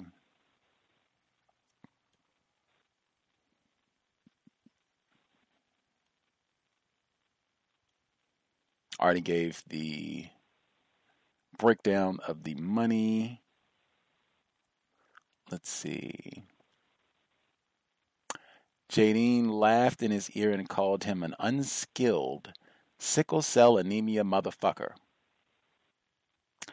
I highlighted that for a few reasons. This is after she got him a job working at a bar, and he, I guess he hadn't done this before, and he dropped a bottle of gin and messed up some drinks, and wasn't very good, I guess, uh, at the job. Uh, wow, the anti-blackness. Wow, on such a personal level. I mean, wow. Um, let's see. I thought it was significant when Son was talking about how laughter became his only response, his only weapon was laughter. Even when he was in the war, uh, he would just laugh. Anything that happened, a grenade exploded too soon or not at all, he would just laugh. And then even that left, where he no longer even had the ability to laugh at things that were happening around him. Black male privilege. Thought of that quite a bit reading this chapter where uh, Jadine is able to go out and get a job and feels like New York is a black woman city and uh, Son can't even get a hotel. black people are looking at him cross-eyed, trying to get, uh, looking at him cross, trying to get a hotel room, even when he's got the money to pay for it. He can't get a job. Uh, she gives great language in describing some of his attempts later uh, to get working, but I mean, it's it. Wow, system of white supremacy on display. Everything Dr. Welsing says, uh, Dr. Curry already had the mention for the man not uh, in terms of how it operates. I mean, you can see it right here in 1981 and what's being laid out in this novel. Uh, black male privilege, really? Really? Hmm. Uh, next, it sees Ondine and Sydney seemed unsure of their jobs, but no steps had been taken to let them go. It seemed Son was less sympathetic to Ondine's plight because she had acted too shuffle footed. I have never heard that term before. Come on, Toni Morrison. Shuffle footed. I'm going to have to use that one. Uh, if anybody has heard that one before, you can let me know. But shuffle footed, keeping her white lady secret. And then she says, like it was hern, in quotes, and loving her white lady's baby like it was hern too. Now, that was one spot where I thought, uh oh betrayal, perhaps. Betrayal. Michael, we haven't really met him yet, so we don't know, but he seeming like it could be, or at least it's kind of whispering in that direction. Uh, and then we got keeping white people secrets. Uh, that was talked about before, although I definitely think in a workplace situation that is tough because you know you don't want to lose your job, how you're able to support yourself. That can be a right tough thing. Sydney certainly seems concerned about that. Like, oh my gosh, are we going to be fired and you know out in the streets and Woo. Uh, uh, but continue with that same paragraph, and much less sympathetic. This is uh, Son. Much less sympathetic to Sydney because in 30 years he had not split Valerian's skull. 80% of both Sydney's and Ondine's conversation was the caprice and habits of their master. They are victims uh, of racism, white supremacy. Um, they go from this, and uh, she she admits that she still likes Valerian, doesn't see him as a racist. Uh, she goes immediately. He put me through school, and you know, white people uh, able to help. They can do lots. He didn't get her aunt and uncle a permanent house, permanent residence. I guess he got them some social security or what have you, but he could have done uh, substantially more, Mr. Valerian, Margaret Street, white people in general. Uh, I did think it was an interesting reversal because uh, Son is described as wild so many times in the book that this conversation they're recounting the Christmas brawl and talking about how wild, really wild that was, uh, the reversal there. Uh, let's see. Jadine and Son must have been in love because they never once turned on the television. My goodness, that's a sign of of love. I guess they didn't have all the the wonderful Netflix and Power and Real Housewives of LA. Maybe they would have made some different viewing options. They forgot to buy cigarettes or alcohol. Sobriety would be best under conditions of white supremacy. Uh, let's see. Now again, now contrast Jadine. Valerian's paid for her schooling. New York City is her oyster. She is doing it. Lots of job options and connects. For Son, a veteran, discharged, not with honor or humor, there wasn't a permanent adult job in the whole of the city for him, so he did teenagers' work, the man not. Work on occasion and pieces of a grown man's work. Come on. Toni Morrison, the brilliance. And that is total. Dr. Welsing, that is total. The man not. You are not going to be a man in the system of white supremacy. You can do teenagers' work. You can do pieces of a grown man's work. Uh, let's see. Don't even know if they'd be working New Orleans for black people anymore after Hurricane Katrina. Out of here. Uh, let's see. There was a little pilfering money. That was about all. Some small time truckers gave him brute work. I don't even know what that is. brute work. Uh, you sometimes call people brutes, uh, or it would certainly imply this is just going to be physical labor. No thinking involved. Uh, pick up, you know, these 500 pound blocks and just move them all day long. This is just for, for brutes, for savages. Uh, there was brute work, lookout works. That sounds like something criminal. And sometimes he dropped payoffs when asked, but none of it could hold his attention. And after, uh, and one afternoon while he was helping a trucker unload boxes on Broadway and 101st Street, he heard a commotion in traffic. And this is where it goes to the uh, confrontation with the young girl, Noma, I think is her name. Make sure I'm getting Nomo. Yeah, that's it. Uh, with the confrontation where she's fussing at this uh, West Indian black guy who seems kind of confused about the whole thing. The sentence where she describes this young girl, Nomo, she says the girl's face was as tight and mean as broccoli.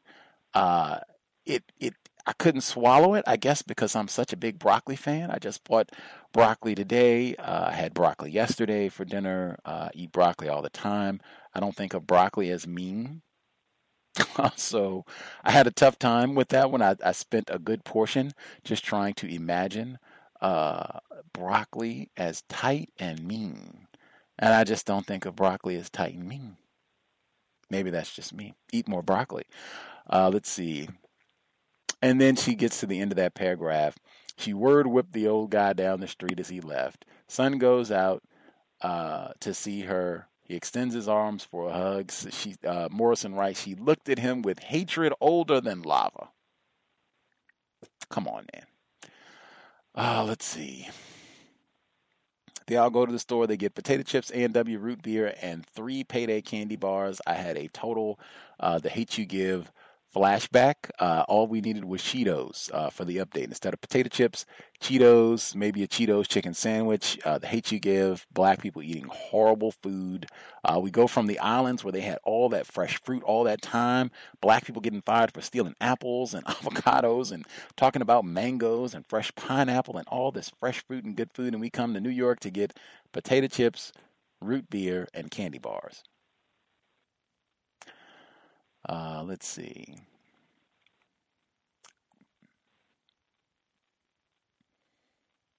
Chapter 8, I took the words right out of my head.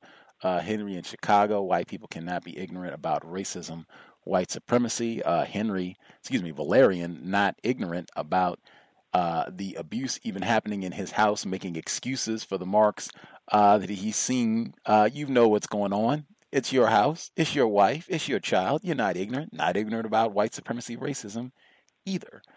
Uh, let's see. And again, all of this, again, going to my point, white people do not care about children. Uh, let's see.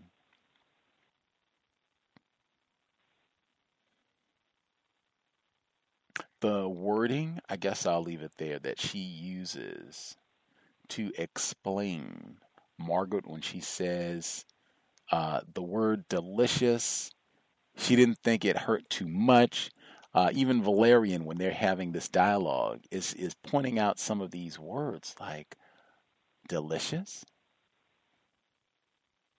not too much. Like he repeats them. I don't know if he's thinking this uh, or if he's uh, if this is actually being said, like he's repeating this back to Margaret as as a conversation as they kind of think out uh, what what she's doing, what she's confessing to.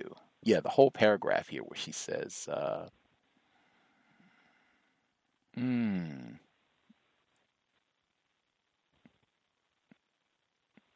I can't go back to read all this to get the delicious part in, but at least the mark part I can get that in because it's all in the same thing. It's a big paragraph. She says he thought about that, how or whether to stop looking at her and look instead at his hands.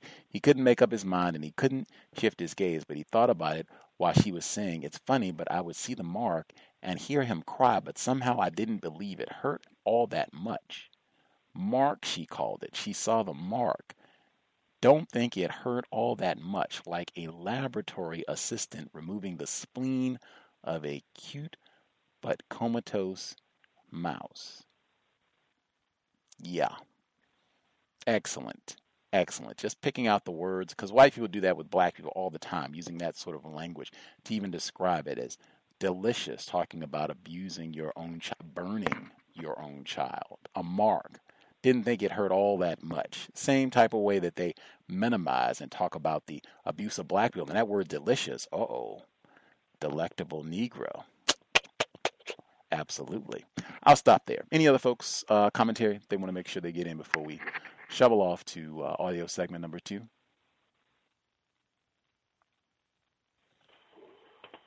Uh, yes, can I be heard? Mr. Demery 4. Okay. Uh, yeah, that part you said about delicious, you know, just a delicious pin stab into sweet, creamy flesh. And that was her word, delicious. I think that that's probably close to how they white people feel when they practice racism. It's it's it's like something delicious to them. They just really, really enjoy it. Um, melody, okay, so let go. Um,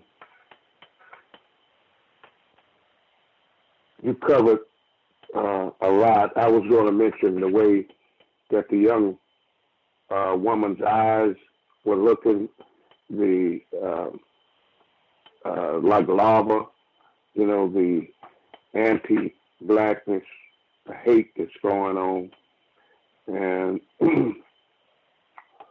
okay, uh, I'll I'll find this. Oh, I wanted to say that part about uh, Son served in the military, probably suffered. I don't know if I said this, a post-traumatic stress. He, you know, because he said he cried in the bathroom for a long time about all the bombing in Vietnam. He was wounded in service, which he should have had a service-connected uh, disability, which would have meant income for him. He, although he was in the infantry and served in Vietnam and was wounded, he was discharged dishonorably. Uh, he had to use uh, um, I guess M16s that was malfunctioning. You know, that's probably something that they found funny. Give all the uh, non-white and black troops uh, weapons that uh, malfunction on them. And uh, I said that uh, Son unorphaned her, unorphaned Jadine. So that gives us a clue to she's probably a scared little girl inside, a scared little orphan girl, and it's looking for security in the arms of uh, some man, or several men, and a white man, preferably. I'll mute my line on that, Gus. Thanks for taking the call. Wonder what happened to Rick. Sent her that sealskin coat like I would think Rick is Anywho, uh, any other folks' comments? Uh, certainly, if we have any New York residents, man, if you have a thought, is New York City a black woman's town? What?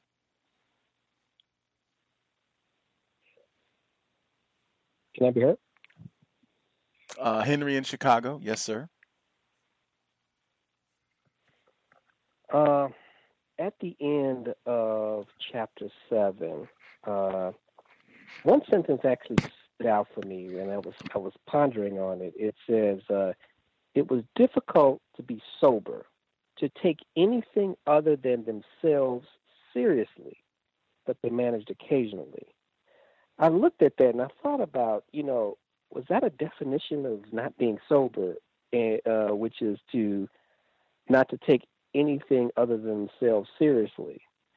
And um, I kind of thought about that like because you know you know when you're not sober you know you basically not really taking yourself seriously i know you you know constantly say it over and over again about being you know about sobriety and yeah you know it's like in this uh in the system that we live in we don't we can't afford to be you know, not sober.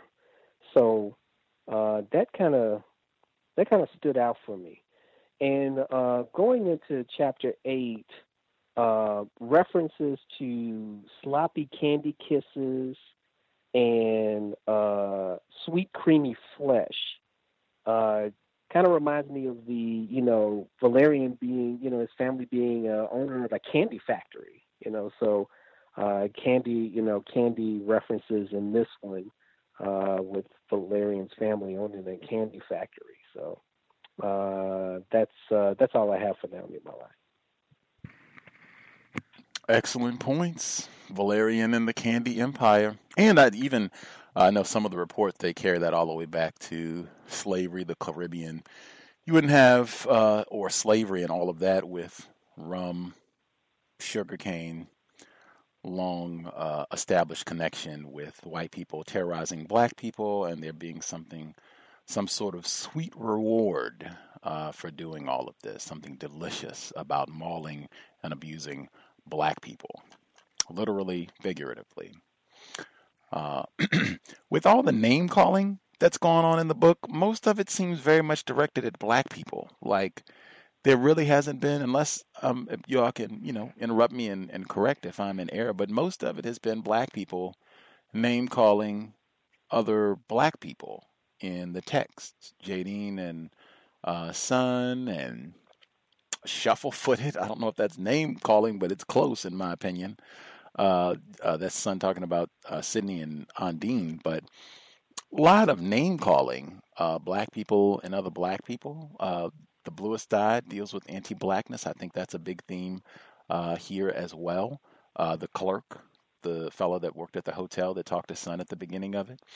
Major theme. I don't with all of the abuse that whites heap out on black people throughout, there really is not a whole lot of abuse and name calling directed at white people, and I'd say that's pretty standard to my real life experience on the page in real life. Uh,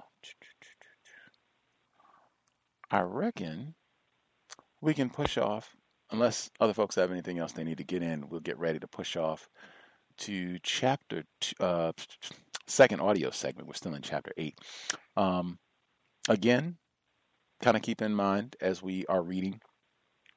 Are we hearing any sort of reference? I think we already got a little bit uh, of betrayal, uh, where a black person is, is nurtured, cared for a white person, and then being uh, betrayed by them. Maybe Ondine and Sydney, even though that's not a white child. But I mean, hey, they've been working there for quite some time, so we'll have to see how all that you know unfolds.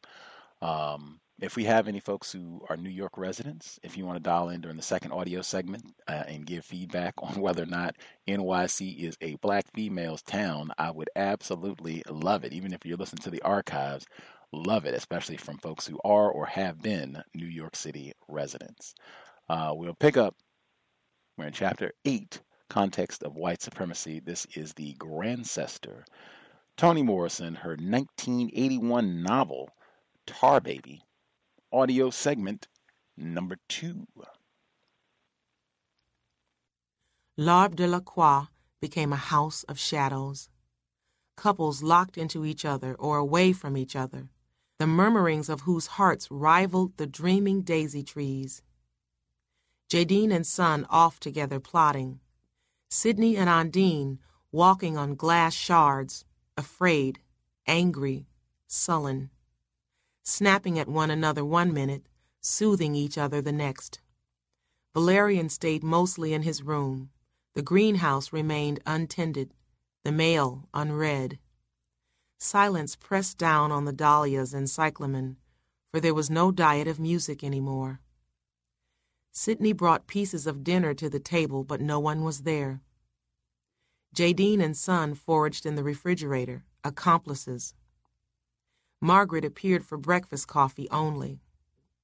Sydney took trays of half heartedly prepared sandwiches to Valerian's room and brought them back untouched. Margaret told her husband in pieces. Little by little, she spooned it out to him, a sip here, a drop there. A fleeting sentence in midair as they passed on the stairs. It was not as often as you think and there were long, long periods of happiness between us in between. but he had stepped inside his bedroom door. Another time she said, Don't try to persuade yourself that I didn't love him. He was more important to me than my life. Than my life. She had to repeat the phrase, for his back was receding fast. He never directed those gloaming eyes her way. She told him in bite sized pieces, small enough for him to swallow quickly, because she did not have the vocabulary to describe what she had come to know, remember. So there was no way or reason to describe those long, quiet days when the sun was drained and nobody ever on the street. There were magazines, of course, to look forward to, but neither life nor time could fill a morning. It started on a day like that. Just once she did it, a slip, and then once more, and it became the thing to look forward to, to resist, to succumb to, to plan, to be horrified by, to forget, because out of the doing of it came the reason and she was outraged by that infant needfulness. There were times when she absolutely had to limit its being there, stop its implicit and explicit demand for her best and constant self. She could not describe her loathing of its prodigious appetite for security, the criminal arrogance of an infant's conviction that while he slept, someone is there, that when he wakes, someone is there, that when he is hungry, food will somehow magically be provided. So she told him that part that was palatable, that she could not control herself, which was true, for when she felt hostage to that massive insolence, that stupid trust, she could not help piercing it. Finally, Margaret entered his room one night and locked the door behind her. I've just spoken to Michael, she said. Valerian could not believe it. She could call him, speak to him, say his name? Did she think it was business as usual? He said he sent two cables telling us he couldn't make it. Two. Neither one was telephoned to us. I asked him to call B.J. Bridges. Obviously, we don't need any guests at New Year's. Valerian was speechless. She was going to go on about it, chatting about things just as if nothing had happened. The blood had not dropped out of his eyes yet, so this still was not life. He could get through it because it was some other thing he was living. How dare you call him? he asked hoarsely. How do you dare? He isn't damaged, Valerian. He isn't. Valerian said nothing. He only stared at her. She was even lovelier now that her hair had no spray in it, that it was not tortured into Art Deco, now that it hung according to its own will and the shape of her head. And she wore no makeup, little charming eyebrows instead of styled ones, and the thin top lip was much nicer than the full one she ritually painted. How can you know that? How can you know what is damage and what is not? If you don't know the difference between between, between, between. He stopped. He could not say it. How do you know the difference between what is damaged and what is healed? I know. I see him. I visit him. Believe me, he's fine, finer than most. They were both silent for a few moments, and then Margaret said, You want to ask me why? Don't. I can't answer that. I can tell you that I was more successful in keeping myself from doing it than not. When it did happen, it was out of my control. I thought at first it was because he was crying or wouldn't sleep, but then sometimes it was in order to make him cry or to wake him from sleep. I can't hear this, Margaret. You can. I have done it, lived with it. You can hear it. She seemed strong to him. He was wasting away, filed to nothing by grief, and she was strong, stronger. Talking about it as though it were a case history, an operation, some surgery that had been performed on her, that she had survived, and she was describing it to him. You are disgusting. You are, are, are, are monstrous.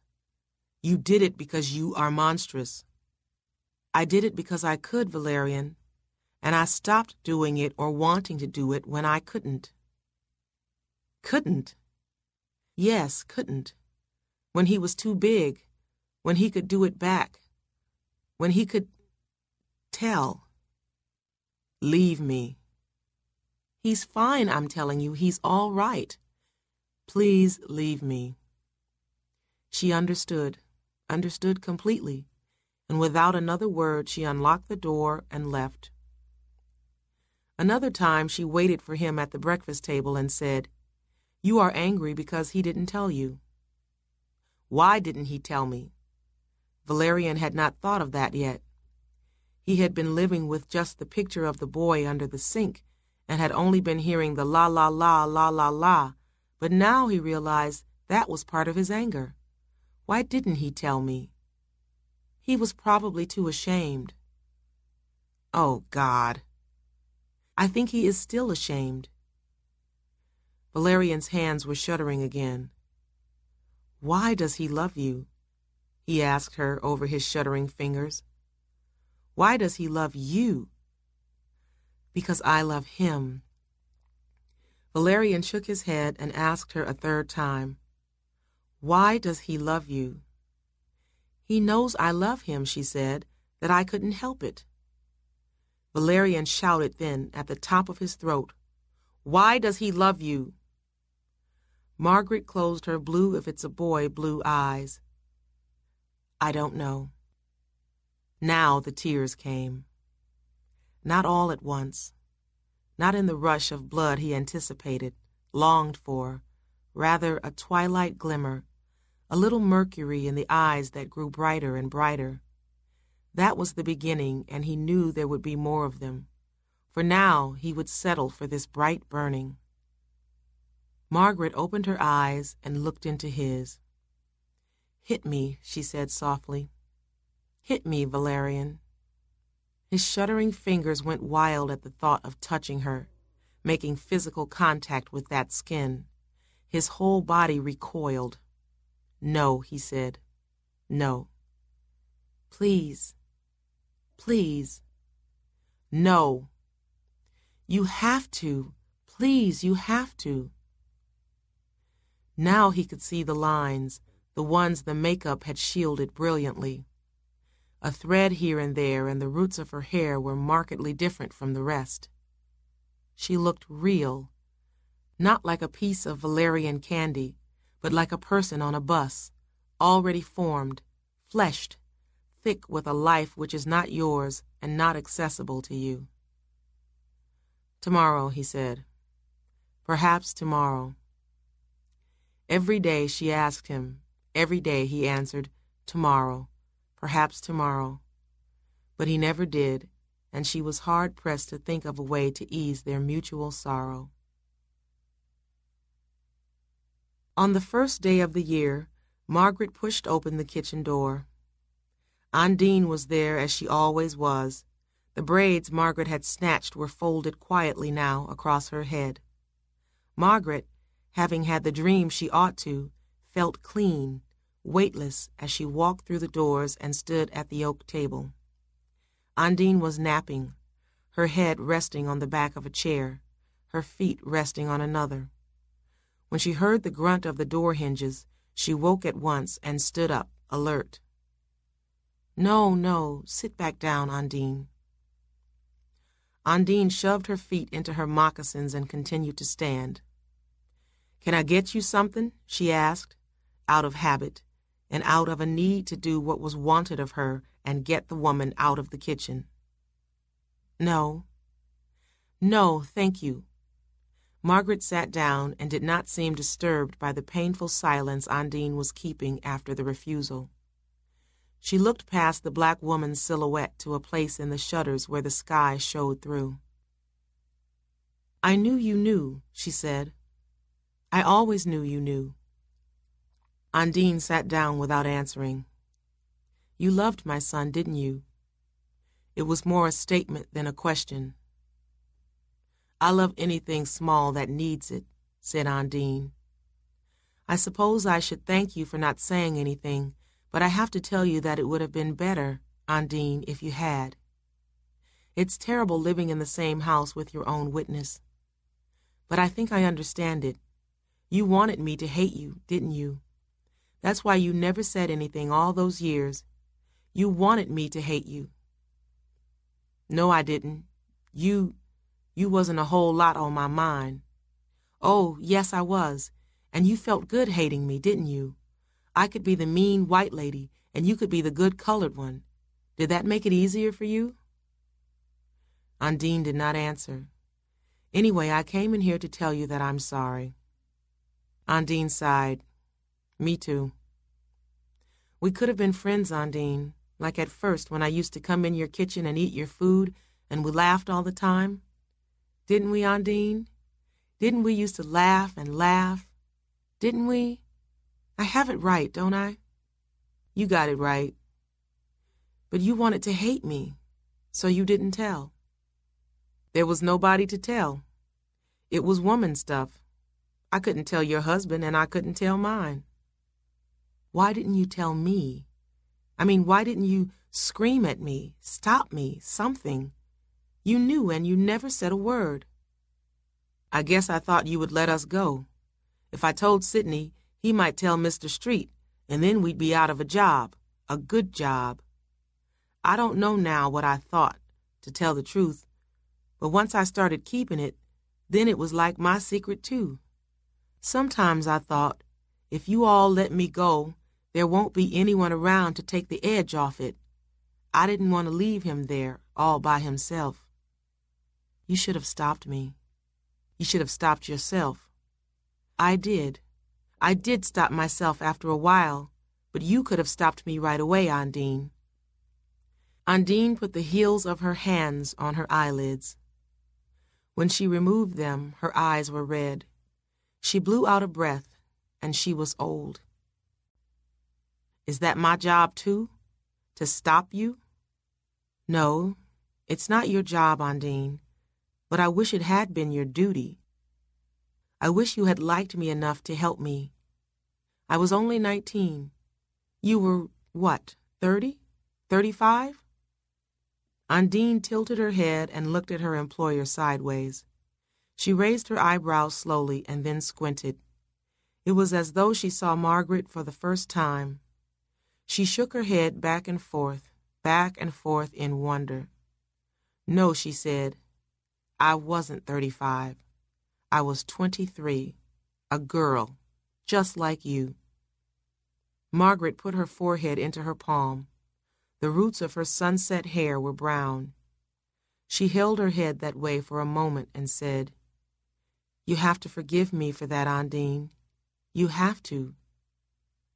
You forgive you. Don't ask for more. You know what, Ondine? You know what?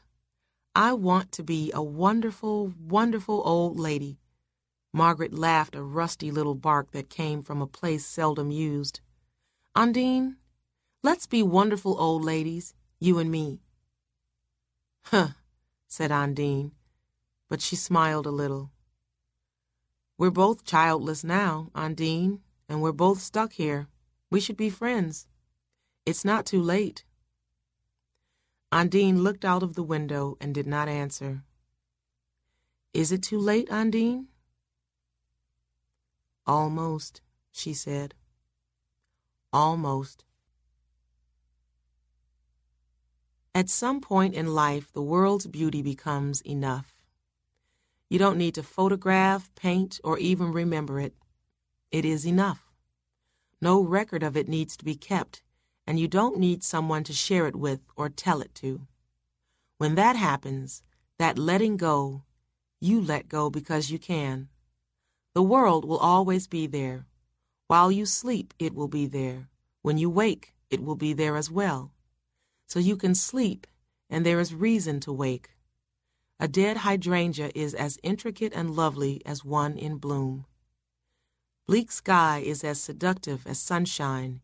Miniature orange trees without blossom or fruit are not defective. They are that. so the windows of the greenhouse can be opened and the weather let in. The latch on the door can be left unhooked, the muslin removed, for the soldier ants are beautiful too, and whatever they do will be part of it. Valerian began going back to his greenhouse. Not as early as before. Now he waited until after the breakfast rain. He was still telling Margaret, tomorrow, perhaps tomorrow, but he did not change anything in there, didn't sew or clip or transpose. Things grew or died where and how they pleased. Ile des Chevaliers filled in the spaces that had been the islands to begin with. He thought about innocence there in his greenhouse and knew that he was guilty of it because he had lived with a woman who had made something kneel down in him the first time he saw her, but about whom he knew nothing, had watched his son grow and talk but also about whom he had known nothing. And there was something so foul in that, something in the crime of innocence so revolting it paralyzed him. He had not known because he had not taken the trouble to know. He was satisfied with what he did know. Knowing more was inconvenient and frightening, like a bucket of water with no bottom. If you know how to tread, bottomlessness need not concern you. Margaret knew the bottomlessness. She had looked at it, dived in it, and pulled herself out, obviously tougher than he. What an awful thing she had done, and how much more awful not to have known it. Which was all he could say in his defense, that he did not know, that the postman passed him by. Perhaps that was why he had never received the message he'd been waiting for his innocence made him unworthy of it. The instinct of kings was always to slay the messenger, and they were right. A real messenger, a worthy one, is corrupted by the message he brings. And if he is noble, he should accept that corruption. Valerian had received no message, but after waiting so long to receive, know, and deliver its contents, imperceptibly he had made it up made up the information he was waiting for, preoccupied himself with the construction of the world and its inhabitants according to this imagined message, but had chosen not to know the real message that his son had mailed to him from underneath the sink. And all he could say was that he did not know. He was guilty, therefore, of innocence. Was there anything so loathsome as a wilfully innocent man? Hardly. An innocent man is a sin before God, inhuman and therefore unworthy. No man should live without absorbing the sins of his kind, the foul air of his innocence, even if it did wilt rows of angel trumpets and cause them to fall from their vines. Chapter 9 This is a town? Jadine shouted. It looks like a block, a city block, in Queens. Hush up, he said, squeezing her waist. This is not only a town, it's the county seat. We call it the city. This is Eloe? No, this is Ponce. Eloe is a little town. We got 14 miles to go yet. Now she understood why he wanted to rent a car and drive to Florida. There was no way to fly to Eloe. They had to go to Tallahassee or Pensacola, then get a bus or train to Ponce, then bum a ride to Eloe, for no buses went out there, and as for taxis, well, he doubted if either one would take them. Bumming a ride didn't seem to be a problem in his mind. Her luggage held all he had, and when they got off the bus, she saw eight or ten black men lounging there in front of the depot, as Son called it. Son talked to one of them for at least five minutes. They waited another thirty minutes at the candy machine until a black man named Carl appeared, driving a four door Plymouth. He drove them to Eloe, asking pointed questions all the way.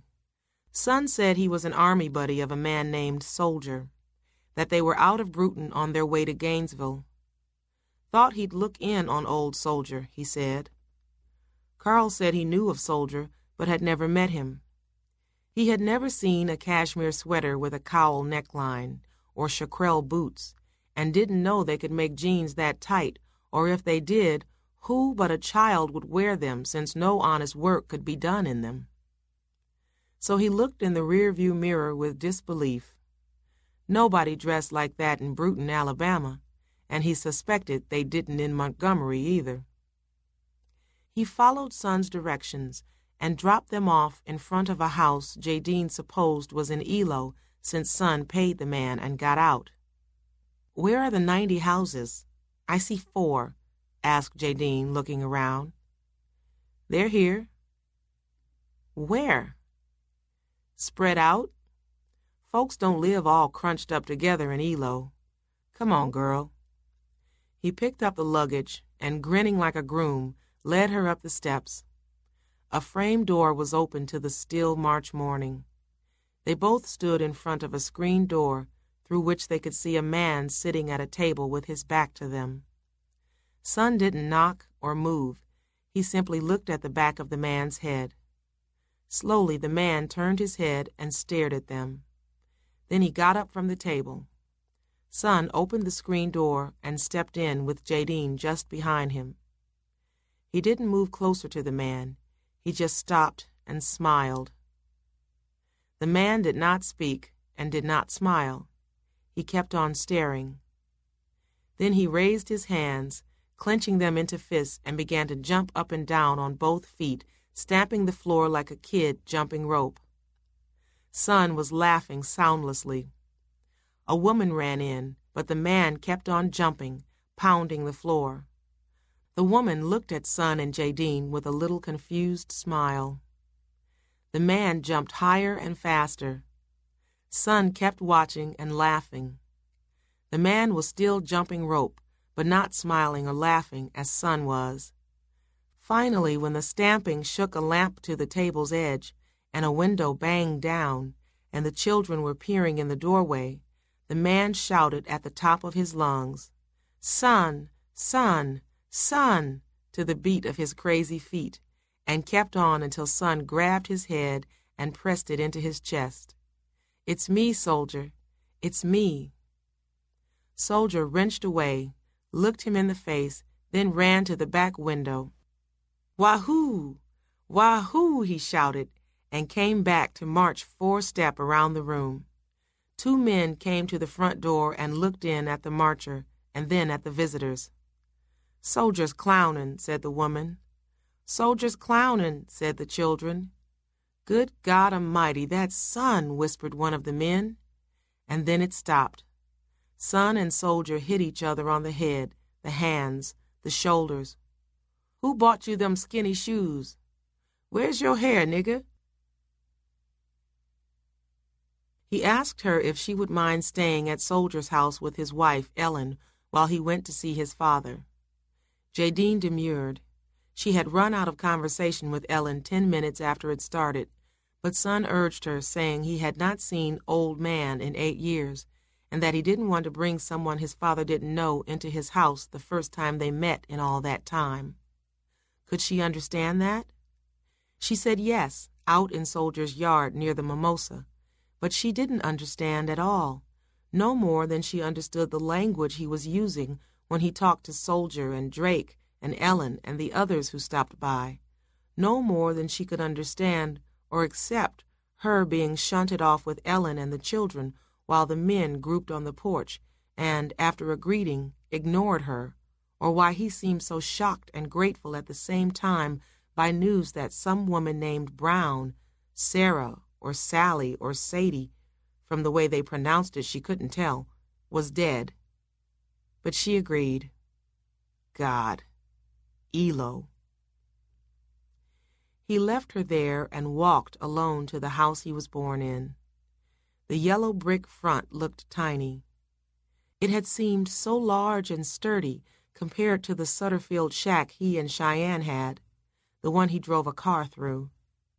It wasn't as big as Ondine's kitchen. The door was unlocked, but no one was home. In the kitchen, a pepper pot was simmering so he knew Old Man wasn't far and wouldn't be long. His father, Franklin G. Green, had been called Old Man since he was seven years old, and when he grew up, got married, had a baby boy, the baby was called Old Man's Son until the second child was born, and the first became simply Son. They all used to be here, all of them.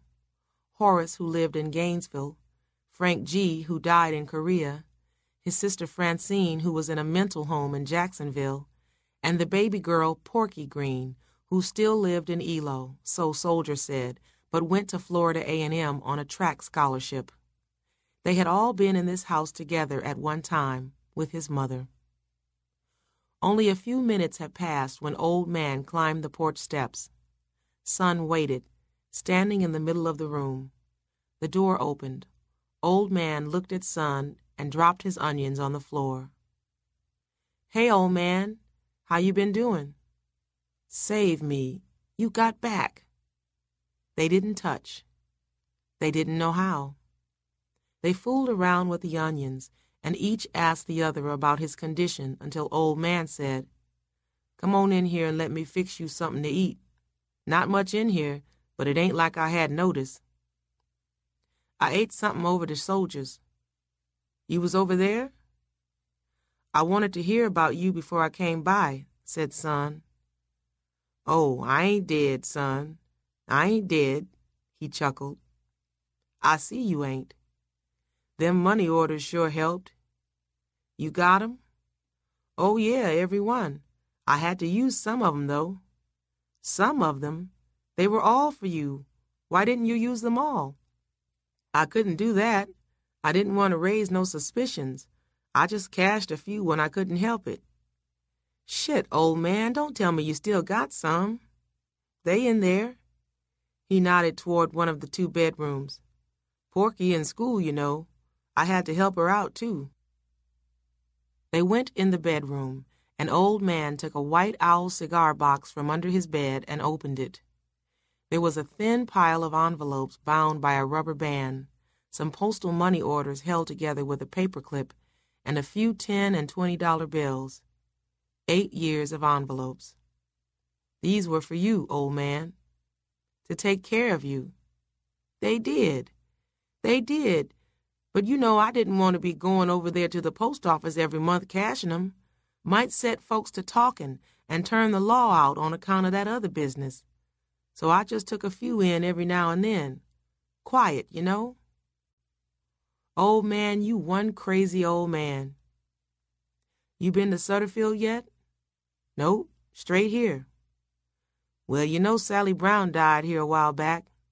They told me. Be at peace. Hope so. She slept with a shotgun every night. Huh. Every night. Well, she burning up down there now, her and her nasty daughter. Don't say it, old man. Yeah, you right. Shouldn't rile the dead. But you know I was more scared of Sally than the law. So was I. Law don't care about no dead colored gal, but Sally Brown, she slept with that shotgun every night waiting for you. Made my skin crinkle to walk past her and she just about lived in church moaning. Stopped me from Vespers altogether. I couldn't sit there listening to her berate you. Can you feature that? Pray every Sunday and hold on to a shotgun every night. Where's the boy? Gone away from here, his folks too. He get his eyebrows back? Never did. Guess his folks figured he couldn't hide nowhere around here looking like that. Sally was looking for him, too. I didn't see his face. All I saw was his asshole. That didn't have no eyebrows either, I bet. I should have made him some with a razor. They laughed together then, and an hour or so passed while Son told what all he'd been doing for the last eight years. It was almost four when Son said, I didn't come by myself.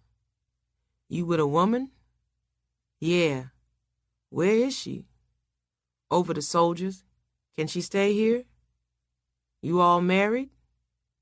No, old man. Better take her to your Aunt Rosa's then. She won't like that. I can't help it. You be gone. I have to live here. Come on, old man. Uh-uh. Go see your Aunt Rosa. She be mad anyway you don't stop by. Scripture don't say anything about two single people sleeping under the same roof. Son was laughing. What you know about Scripture? I could have lied and said we were married. But you didn't lie. You told the truth, and so you got to live by the truth. Oh, shit. That's right, shit. She's welcome in my house all day in the day. Bring her back so I can meet her. She's special, old man. So am I, son. So am I. All right, all right, I'll go get her and bring her by. Cook up something, then I'll take her by Aunt Rosa. That suit you? Suit me fine. Son stood up to go, and his father walked him to the door. When Son said, Be right back, old man said, Wait a minute. Can I ask you something? Sure, ask it. How come you never put no note or nothing in them envelopes? I kept on looking for a note. Son stopped. How hurried all those money order purchases had been. Most of the time he sent a woman out to both buy and mail them. He'd done it as often as he could, and sometimes five would be sent from one city and none from any place for six months. How hurried he had been. I guess I didn't want nobody to read 'em and know where I was. But it was too lame an excuse to continue with. Is that why you kept the empty envelopes too? Yeah, they had your handwriting on 'em, you know. You wrote it. That part, anyway. Franklin Green. You got a nice handwriting. Pretty, like your mama. See you, old man. Go by Rosa. Tell her you're coming. Context of white supremacy. And that will do it for this week. So we'll pick up next week, chapter 9. Chapter 9. We are making great time with the book. If you have questions, comments, thoughts, if we picked up Listeners in the New York area, and you have a thought, is New York City the black female's town?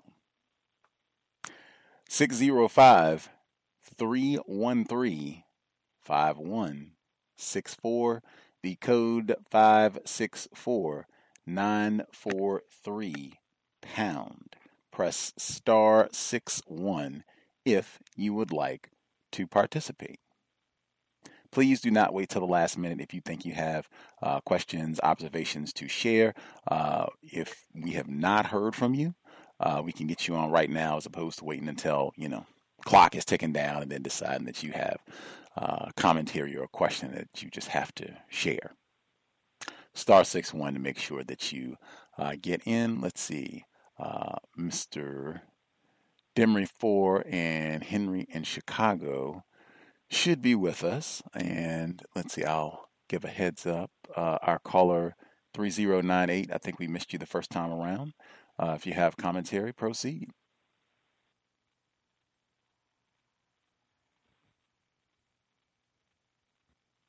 Last four digits, three. Uh, oh, okay. Yes, may I be heard? Yes, sir. All right. Good evening, everybody. Good evening, guests. Good evening, callers. Good evening, listeners. Hope everybody's having a constructive evening. Um, uh, first question, first off the bat, let me um, say, as a New York lifelong resident, no, New York is not a women, a black woman's town, neither in 1981 or 2019, from my experience. But I do know that a great deal of um, the positions that Ms. Morrison has described have been filled by black women. I don't know if that qualifies as a black woman's town. Um, uh, slight correction, if I may, that um, you mentioned Tawana Brawley in the first the first uh, segment. That happened upstate New York in uh, it was in upstate New York. I don't recall the town, but anyway, that was uh, upstate. Um, I would actually, I, w- I want to offer a couple of um, observations that I've, I've been um, following as part of the thing as a, as questions. Um, Jadine, uh, this, I'm going to read it just directly from my notes. Jadine, representative of uh, cohesive keeping the streets and the child in from conflict with each other. And I wonder about the significance of the chaos that erupted once Jadine falls into the tar pit. Uh, and then I um, wanted to talk about the, I want to ask about the homoeroticism. I think you asked about in last week's um, episode. I also noticed, I, I don't, I noticed a direct contrast, contrast that she wrote about, that Miss Morrison wrote about in the description of the faces in Valerian and the Son and their demeanor and their values of their um, their value systems. Son valuing fraternity and um, Valerian valuing industry. So those those are some of the questions I, I, I wanted to to offer for this this um, session. There's other things I'll, I'll, I'll have to compose and send an email in to because I've been keeping I've been keeping up with the book pretty pretty uh, um, frequently. But I, I do I, I will say I, am enjoying this book greatly. So I want to I want to offer that, and I want to just answer that question that you said about you know directly about the New York New York um, black woman's experience because I also found that that passage very um, interesting, but I, I don't find that um, it's not it's not a black woman's town from my experience and my observation, and I'll move my line. Thank you.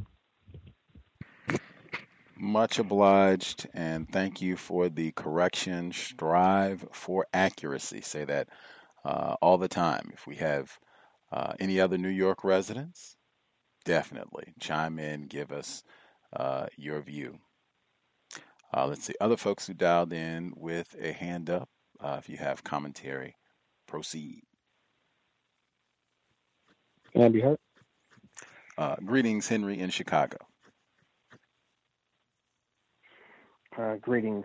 Um, the the conversation between Valerian and Margaret again, uh, going back into uh, the previous chapter, where Margaret was trying to convince Valerian that their son Michael was actually okay uh, after all the years of torture and abuse.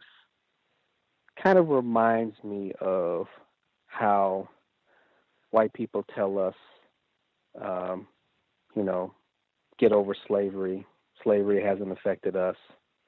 Well, not just slavery, but just the system of white supremacy itself. And how they try to tell us and convince us that we're okay after being tortured, uh, and abused and subjugated and terrorized.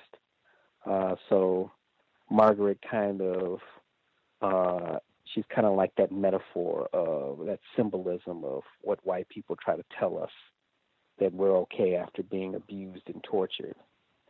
Uh, the the uh, the scene of Margaret and Ondine in the kitchen um, what was interesting was Margaret was asking Ondine for forgiveness, and it just immediately I I thought of Amber Geiger, the and this whole thing of forgiveness. Uh, it was it was so so interesting when when I when I saw that and I read that I, I, that was the first thing I thought about. Um, and uh, and I was thinking about this too. Uh, you were talking about New York uh, and being a black woman's town. Uh, isn't the statue of J. Marion Sims in like a New York hospital? And for those who, who don't remember uh, from medical apartheid, uh, and correct me if I'm wrong, J. Marion Sims was the was the father of gynecology because he was experimenting on black slave women. Uh, correct me if I'm wrong about that, but I think that is in New York. So, uh, if I'm corrected, you know, that's you know, what I'm thinking about when, you know, you mentioned that New York is a black woman's town. You have the statue of a doctor who experimented on black slaves. Um, uh, correct me if I'm wrong on that, but that's all I have of you, my life. Much obliged, good sir. Excellent point about the statue to Dr. Sims. We talked about medical apartheid, one of my favorites all time, Harriet Washington. I know there was a big controversy, and they have been doing a lot of moving around of monuments. Unless it got moved, that statue was in Central Park, not, you know, behind a woodshed or someplace, but in Central Park, the statue for Doctor Sims. Now, again, they've had, you know, controversy and all that. I had to double check to see if it got moved. If it did, that would be really, really recent. But I think it might still be hanging out in Central Park. Uh, other other folks uh, who dialed in with commentary? Yes, may I be heard? Uh, Mr. Demery Four, and then we'll get. I think I heard someone else. Well, Mr. Demery Four, go ahead. Okay, yes. well, we have. Uh, oh, I wanted to mention uh, the caller. I guess Henry uh, mentioned about the statue. That brought something to my mind. See, the uh, the country uh, of France gave a present to the United States. Uh, you know, before the original um, Statue of Liberty, it was a black woman with chains on her, and as a gift from France, they sent it to America. But you know, these uh, races, uh, they would they didn't want a, a black woman statue you know, in this country, so they sent it back to France. And uh, New York being a black woman's town may have been a reference to that. I don't know. That may be stretching it. But when they went to Eloe, uh, son left her uh, at Soldier's house until he went to talk to his dad. I guess, you know, his dad is uh, people in this particular town. Uh, or a hyper religious looks like the lady they talk talk about whether you're dead or not. That's the news. If Miss uh, Sally Brown died, then that's news. And she slept with a gun. She lived in the church, but slept with a gun. So it's kind of a little play on faith there she was uh, very religious, but then uh, that only goes so far. She knew that she had to have some firepower out there in case things got a little out of hand. Um, his father was called old man since he was seven years old. That's kind of odd to me. And then when he got married and had a baby boy, they called him old man son. And then the second son, I guess that was him, became simply son. Now that's, you know, a lot of rubbish, you know, but these nicknames and uh, all this nonsense is the kind of thing that goes on in these uh, backwood uh, rural areas. I know because I came from one. And uh,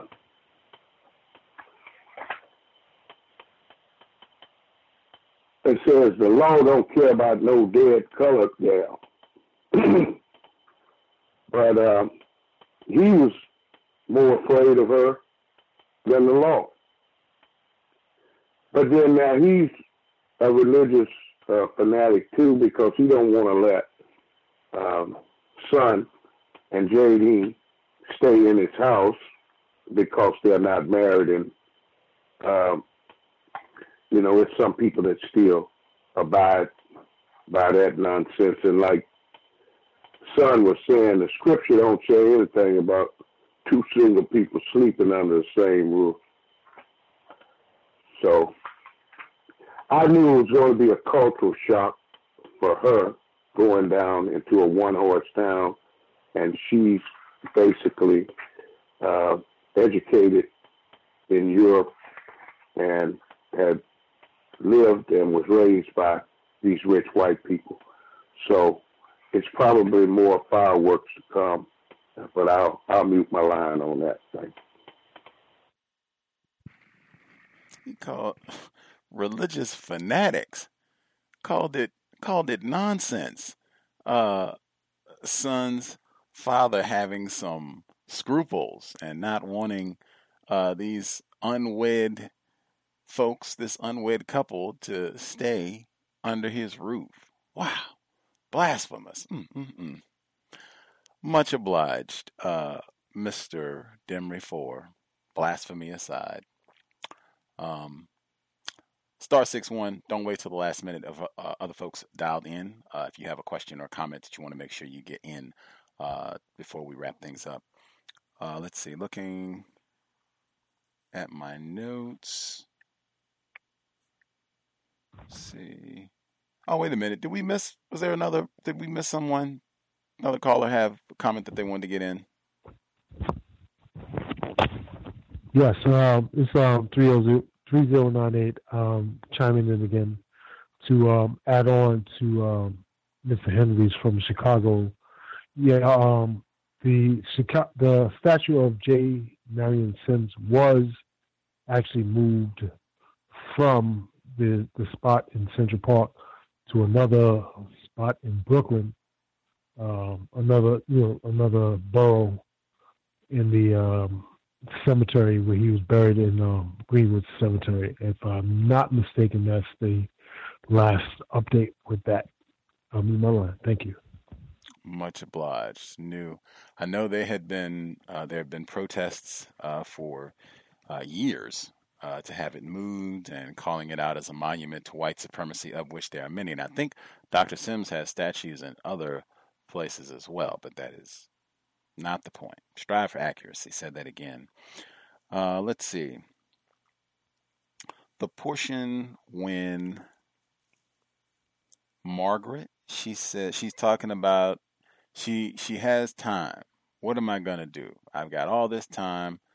I'm 19. I'm married to a rich, powerful white man. I'm in the Caribbean. What am I going to do? Mr. Fuller talked about that. He said a core component what it means to be white. What is your purpose for being here? How do you use your time and energy? So you got all this power and you can live to be 150 and be in great shape while you do so. For what purpose? In order to do what? To mistreat niggers, because that's all we got here. Mistreat. Can't mistreat the niggers, or they were doing that. Uh, we'll just mistreat whoever else is around. Mistreat, mistreat, mistreat. That's what everything becomes. And violence violence. What's your whole purpose? I don't even know what to do with myself. I can get up and read magazines and waste time and a whole lot of other silliness. But fundamentally, it just comes back to mistreatment and violence. And to have this come from a white woman, oh man, I think that is so important. Uh, let me get my notes, I'll go in order. She says, just once she did it. A slip and then once more, and it became a thing to look forward to? What do I do with my time and energy? This is what I enjoy and look forward to harm, mistreatment, terrorize someone. To look forward to, to resist, to succumb to, to plan, to be horrified by, to forget, because out of doing, because out of the doing of it came the reason. And she was outraged by the infant needfulness there were times when she absolutely had to limit its being there, stop its implicit and explicit demand for her best and constant self. Toni Morrison, brilliant writing there. But I mean, wow. That, in my view, I keep saying white people do not care about children. Whammo. What an indictment. And to put that with the centuries of whites doling off their children on black people and bragging about it. Didn't the song Mammy, they bragged about that for years? The Help smash hit movie wet nurses and all of that. How many white guests we've had on the program who talked about having a white, excuse me, a black nanny take care of them in all the different movies and what have you? I don't want to take care of this child. Find someone else. I want to be about mistreatment, practicing racism. I don't want to be at home breastfeeding and all that nonsense. Got things to do. Racism to practice. Next.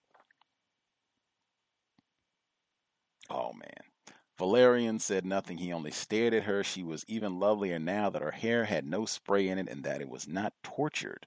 He goes on with, with all of that. At this moment, her confessing to the brutality, she looks even lovelier. Next, uh, oh, I thought now this is where I was going before I said I'd go in order. I've said consistently this is not uh, patriarchy. We don't have white male patriarchy. We certainly don't have black male privilege, black male patriarchy. I've said the system of white supremacy, in my view, reflects a matriarchy. The white woman, whether she works or not, the resources go to her. She has the longest life expectancy, least likely to be a victim of violence. All sometimes all it takes is the tears of one white woman to burn down a whole town. Uh, there are numerous illustrations uh, of that. The power uh, that white women, and increasingly more power. You see that with the whole Me Too movement uh, and what have, and, and wielding even more power in the system of white supremacy. Although my conclusion is still the same: equal partners.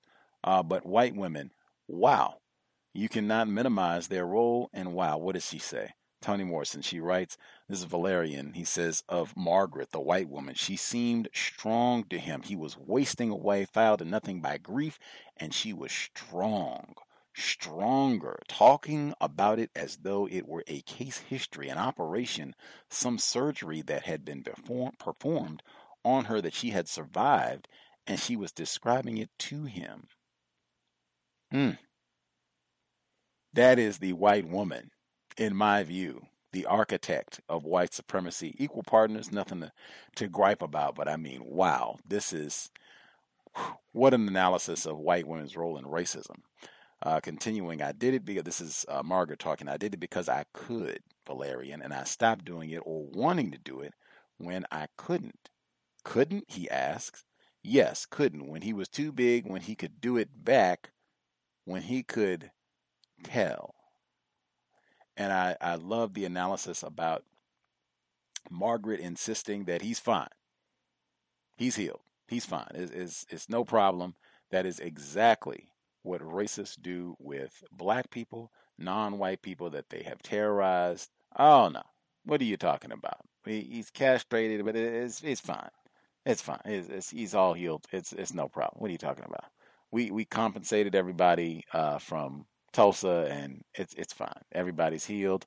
We have reconciled, and isn't that what they say? We have reconciled and moved forward. That is consistent.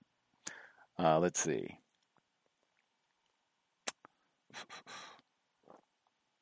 Man, this whole dialogue between Margaret and Ondine, uh, she says, uh, talking about why she's actually chiding her. Why didn't you say something? Earlier. Why didn't you speak up?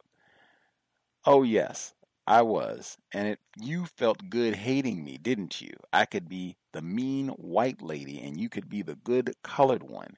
Did that make it easier for you? The audacity of this white woman. That's what I mean. The audacity of this white woman. It's your fault. I'm going to try and put some of this culpability on you because you could have stopped me. I was this young, impressionable 19 year old girl, and you're some old hag negress, colored woman, you should have intervened. Part of this is on you. Didn't it feel, yeah, and you could just make me play the role of me being the mean old white woman and you're the dutiful, good negress. The audacity. Uh, let's see. And I love the black self respect, Ondine, if they go through it, all this, and why didn't you tell? Why didn't you? Blah, blah. Uh, and Ondine finally, she calms herself. She takes a moment to breathe. We talk about that on workplace racism all the time. She takes a few breaths. Is that my job too? Question. To stop you? Question. What do we say on workplace? Stay in the question lane. Brilliant from Ondine. What does the white woman say? No, it's not your do- job, Ondine, but I wish it had been your duty. I wish you had liked me enough to help me. We talk about white people demanding that we help them all the time. I think Mr. Demery Four just said it uh, about 30 minutes ago. Uh, stop helping white people as best we can in the system of white supremacy. And then we have this white woman demanding, uh, why didn't you help me? You see me over here torturing this child. Why didn't you help me? Why didn't you stop me? Some of this is your fault. She says, uh, I wish you had liked me enough to help me. I was only 19. You were what, 30, 35? I point this out as being significant because this is such a stale component of white supremacy where black people are thought to be much older uh, than they are. Uh, this plays out lethally sometimes with situations like Tamir Rice, where he's thought to be 20, 25 years old, uh, Michael Brown Jr., lots and lots of different instances where uh, black people uh, are not assumed to be young and innocent. You are a menacing, hulking, you know, quote unquote adult, even if you are very, very young. Um, and Ondine, she says, no, I wasn't 35. I was 23, a girl just like you. Margaret put her forehead in her palm. The roots of her sunset hair were brown. She held her head that way for a moment and said, You have to forgive me for that, Ondine. You have to. Now, it's mandatory. It's mandatory. And Dr. Welsing used to talk about that quite a bit. It is not mandatory that we forgive white people for practicing white supremacy, racism. She says she doesn't even talk about that as an aspect of healing from trauma, forgiving the perpetrator, the maldoer. And for what exactly? Anyway, uh, and then she goes on from that tackiness to, we can be friends. What does that even mean? Am I no longer working for you? How are we going to be friends and I work for you? I mean, the tackiness of racist woman, racist man is boundless. Uh, let's see. And in, within all of this, we're talking about rich white people. If Valerian was really, I'm so ignorant about all this, I didn't know about all this, what to do about all this, yum, yum, yum, my son, he could have hopped on a plane and went to see his son. He could have called, he didn't do any of that. He sat around and moped in his so called innocence. And man, talk about the brilliance of Toni Morrison. Uh, where she writes, she says, uh, and that, well, wait, this is more on Margaret. She says, and there was something so foul in that, something in the crime of innocence, so revolting it paralyzed him. He had not known because he had not taken the trouble to know. He was satisfied with what he did know. Knowing more was inconvenient and frightening, like a bucket of water with no bottom. If you know how to tread, bottomlessness need not concern you. Margaret knew the bottomlessness, the white woman. She had looked at it, dived in it, and pulled herself out obliviously, tougher than he. The white woman tougher than the white man? Oh my. Toni Morrison. And then she comes over and she says, and all he could say was that he did not know. He was guilty, therefore, of innocence. Was there anything so loathsome as a willfully innocent man? Hardly. An innocent man is a sin before God, inhuman and therefore unworthy. No man should live without absorbing the sins of his kind, the foul air of his innocence, even if it did wilt rows of angel trumpets and cause them to fall from their vines. Now, I will insist, as I have for years, white people cannot be ignorant about racism white supremacy. Uh, they are not uh, innocent, uh, and they certainly are not uh, ill informed. Uh, but I do think that that is so common, them claiming that they didn't know or were ignorant about some uh, detail of white supremacy racism, and that being used as a cover, their alleged innocence that I think is totally repulsive, even though I think in the system of white supremacy that does not exist. That is just a really ridiculous excuse, uh, but that is used so frequently. There's no reason for uh, Valerian to be ignorant about this abuse uh, that was happening in his house. And I love the way she talked about that Michael was communicating. He was telling him being under the sink right there. Something is wrong.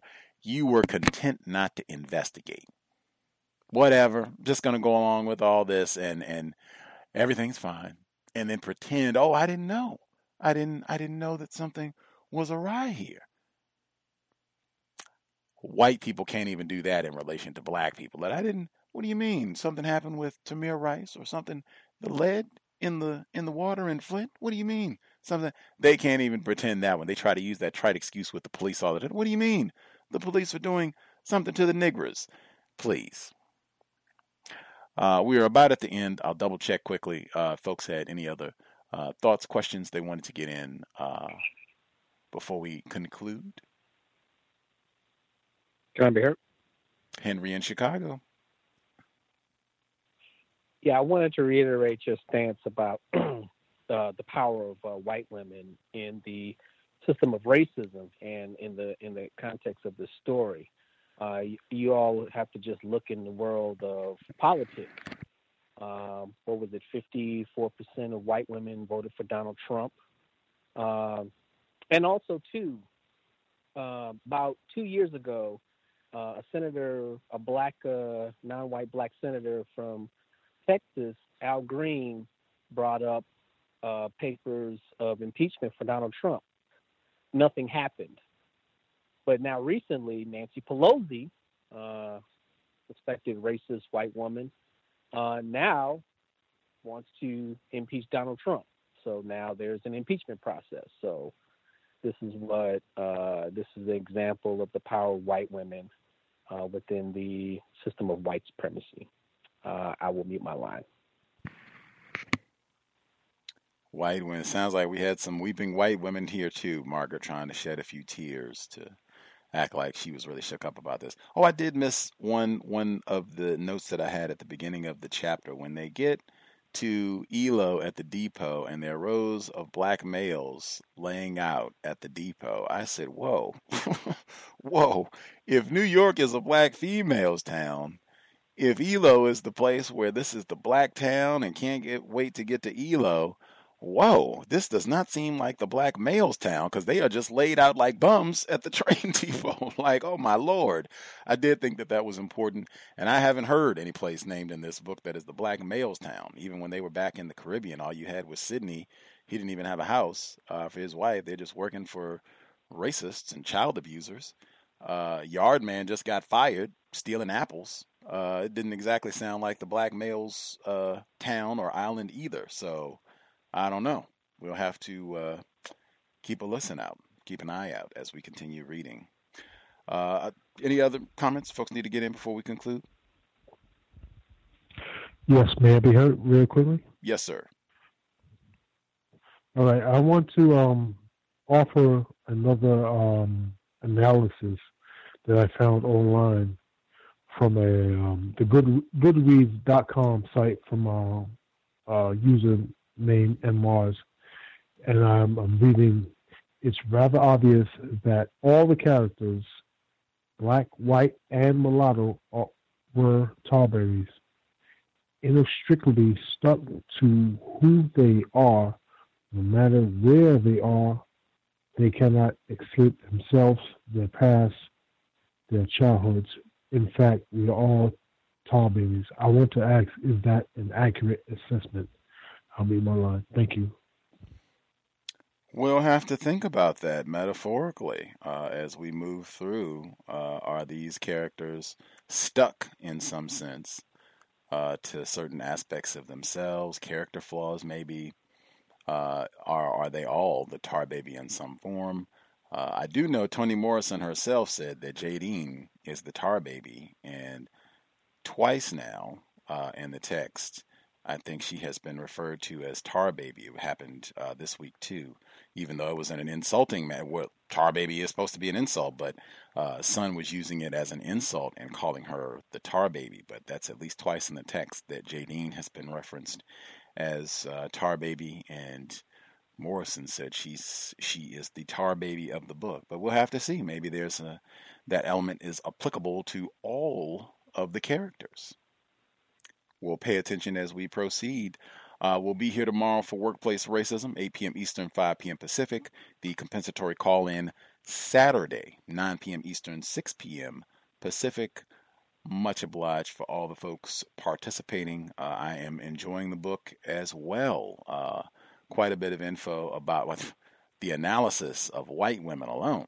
Yes, absolutely. It is something to behold. Uh, we'll pick it up here next Thursday, same time. Man, I was a little bit nervous today. I was getting work done downtown uh, Seattle and was coming back. It was early afternoon. I'll be able to get home, no problem. Going by the stadium to get home, and I see a bunch of suspected racists clad in neon green hair and Seahawks paraphernalia. I do not keep up with uh, white people's ball games in the region. Uh, and so it's whoa. The Seahawks have a home game? Oh my lord. The traffic uh, the these games start at 5.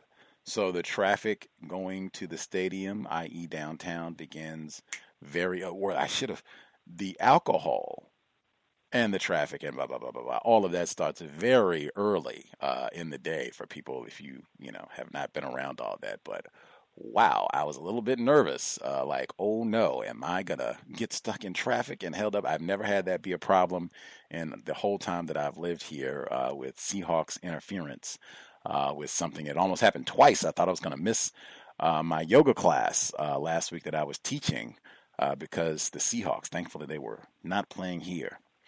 White people in their ball games. Uh, with that, sobriety would be best under conditions of white supremacy. Uh, you can tailgate sober.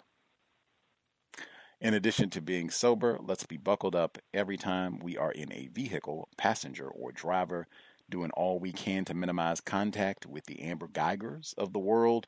Uh, if you are driving, we're going to make sure we're not on the cell phone. Again, just trying to do the little things to stay as safe as possible under extremely dangerous conditions. White supremacy. That said, Creator, we ask that you help us remain patient with other victims of white supremacy. Help us remain patient with ourselves. Remind us to demonstrate the highest levels of black self respect at all times in all places, each and every time we are in contact with another black person. It has been time. Replace white supremacy with justice immediately. Cal signing out. Thanks all for tuning in. Nigga, you so brainwashed. I'm a victim, brother. Problem. You're a victim. I'm a victim of 400 years of conditioning. Shut up. The man has programmed my conditioning. Mm-hmm. Even my conditioning has been conditioned. Hello, it is Ryan, and we could all use an extra bright spot in our day, couldn't we? Just to make up for things like sitting in traffic, doing the dishes, counting your steps, you know, all the mundane stuff. That is why I'm such a big fan of Chumba Casino. Chumba Casino has all your favorite social casino style games that you can play for free anytime, anywhere with daily bonuses. That should brighten your day a little. Actually, a lot. So sign up now at ChumbaCasino.com. That's ChumbaCasino.com. No purchase necessary. VGW. Void were prohibited by law. See terms and conditions. 18 plus.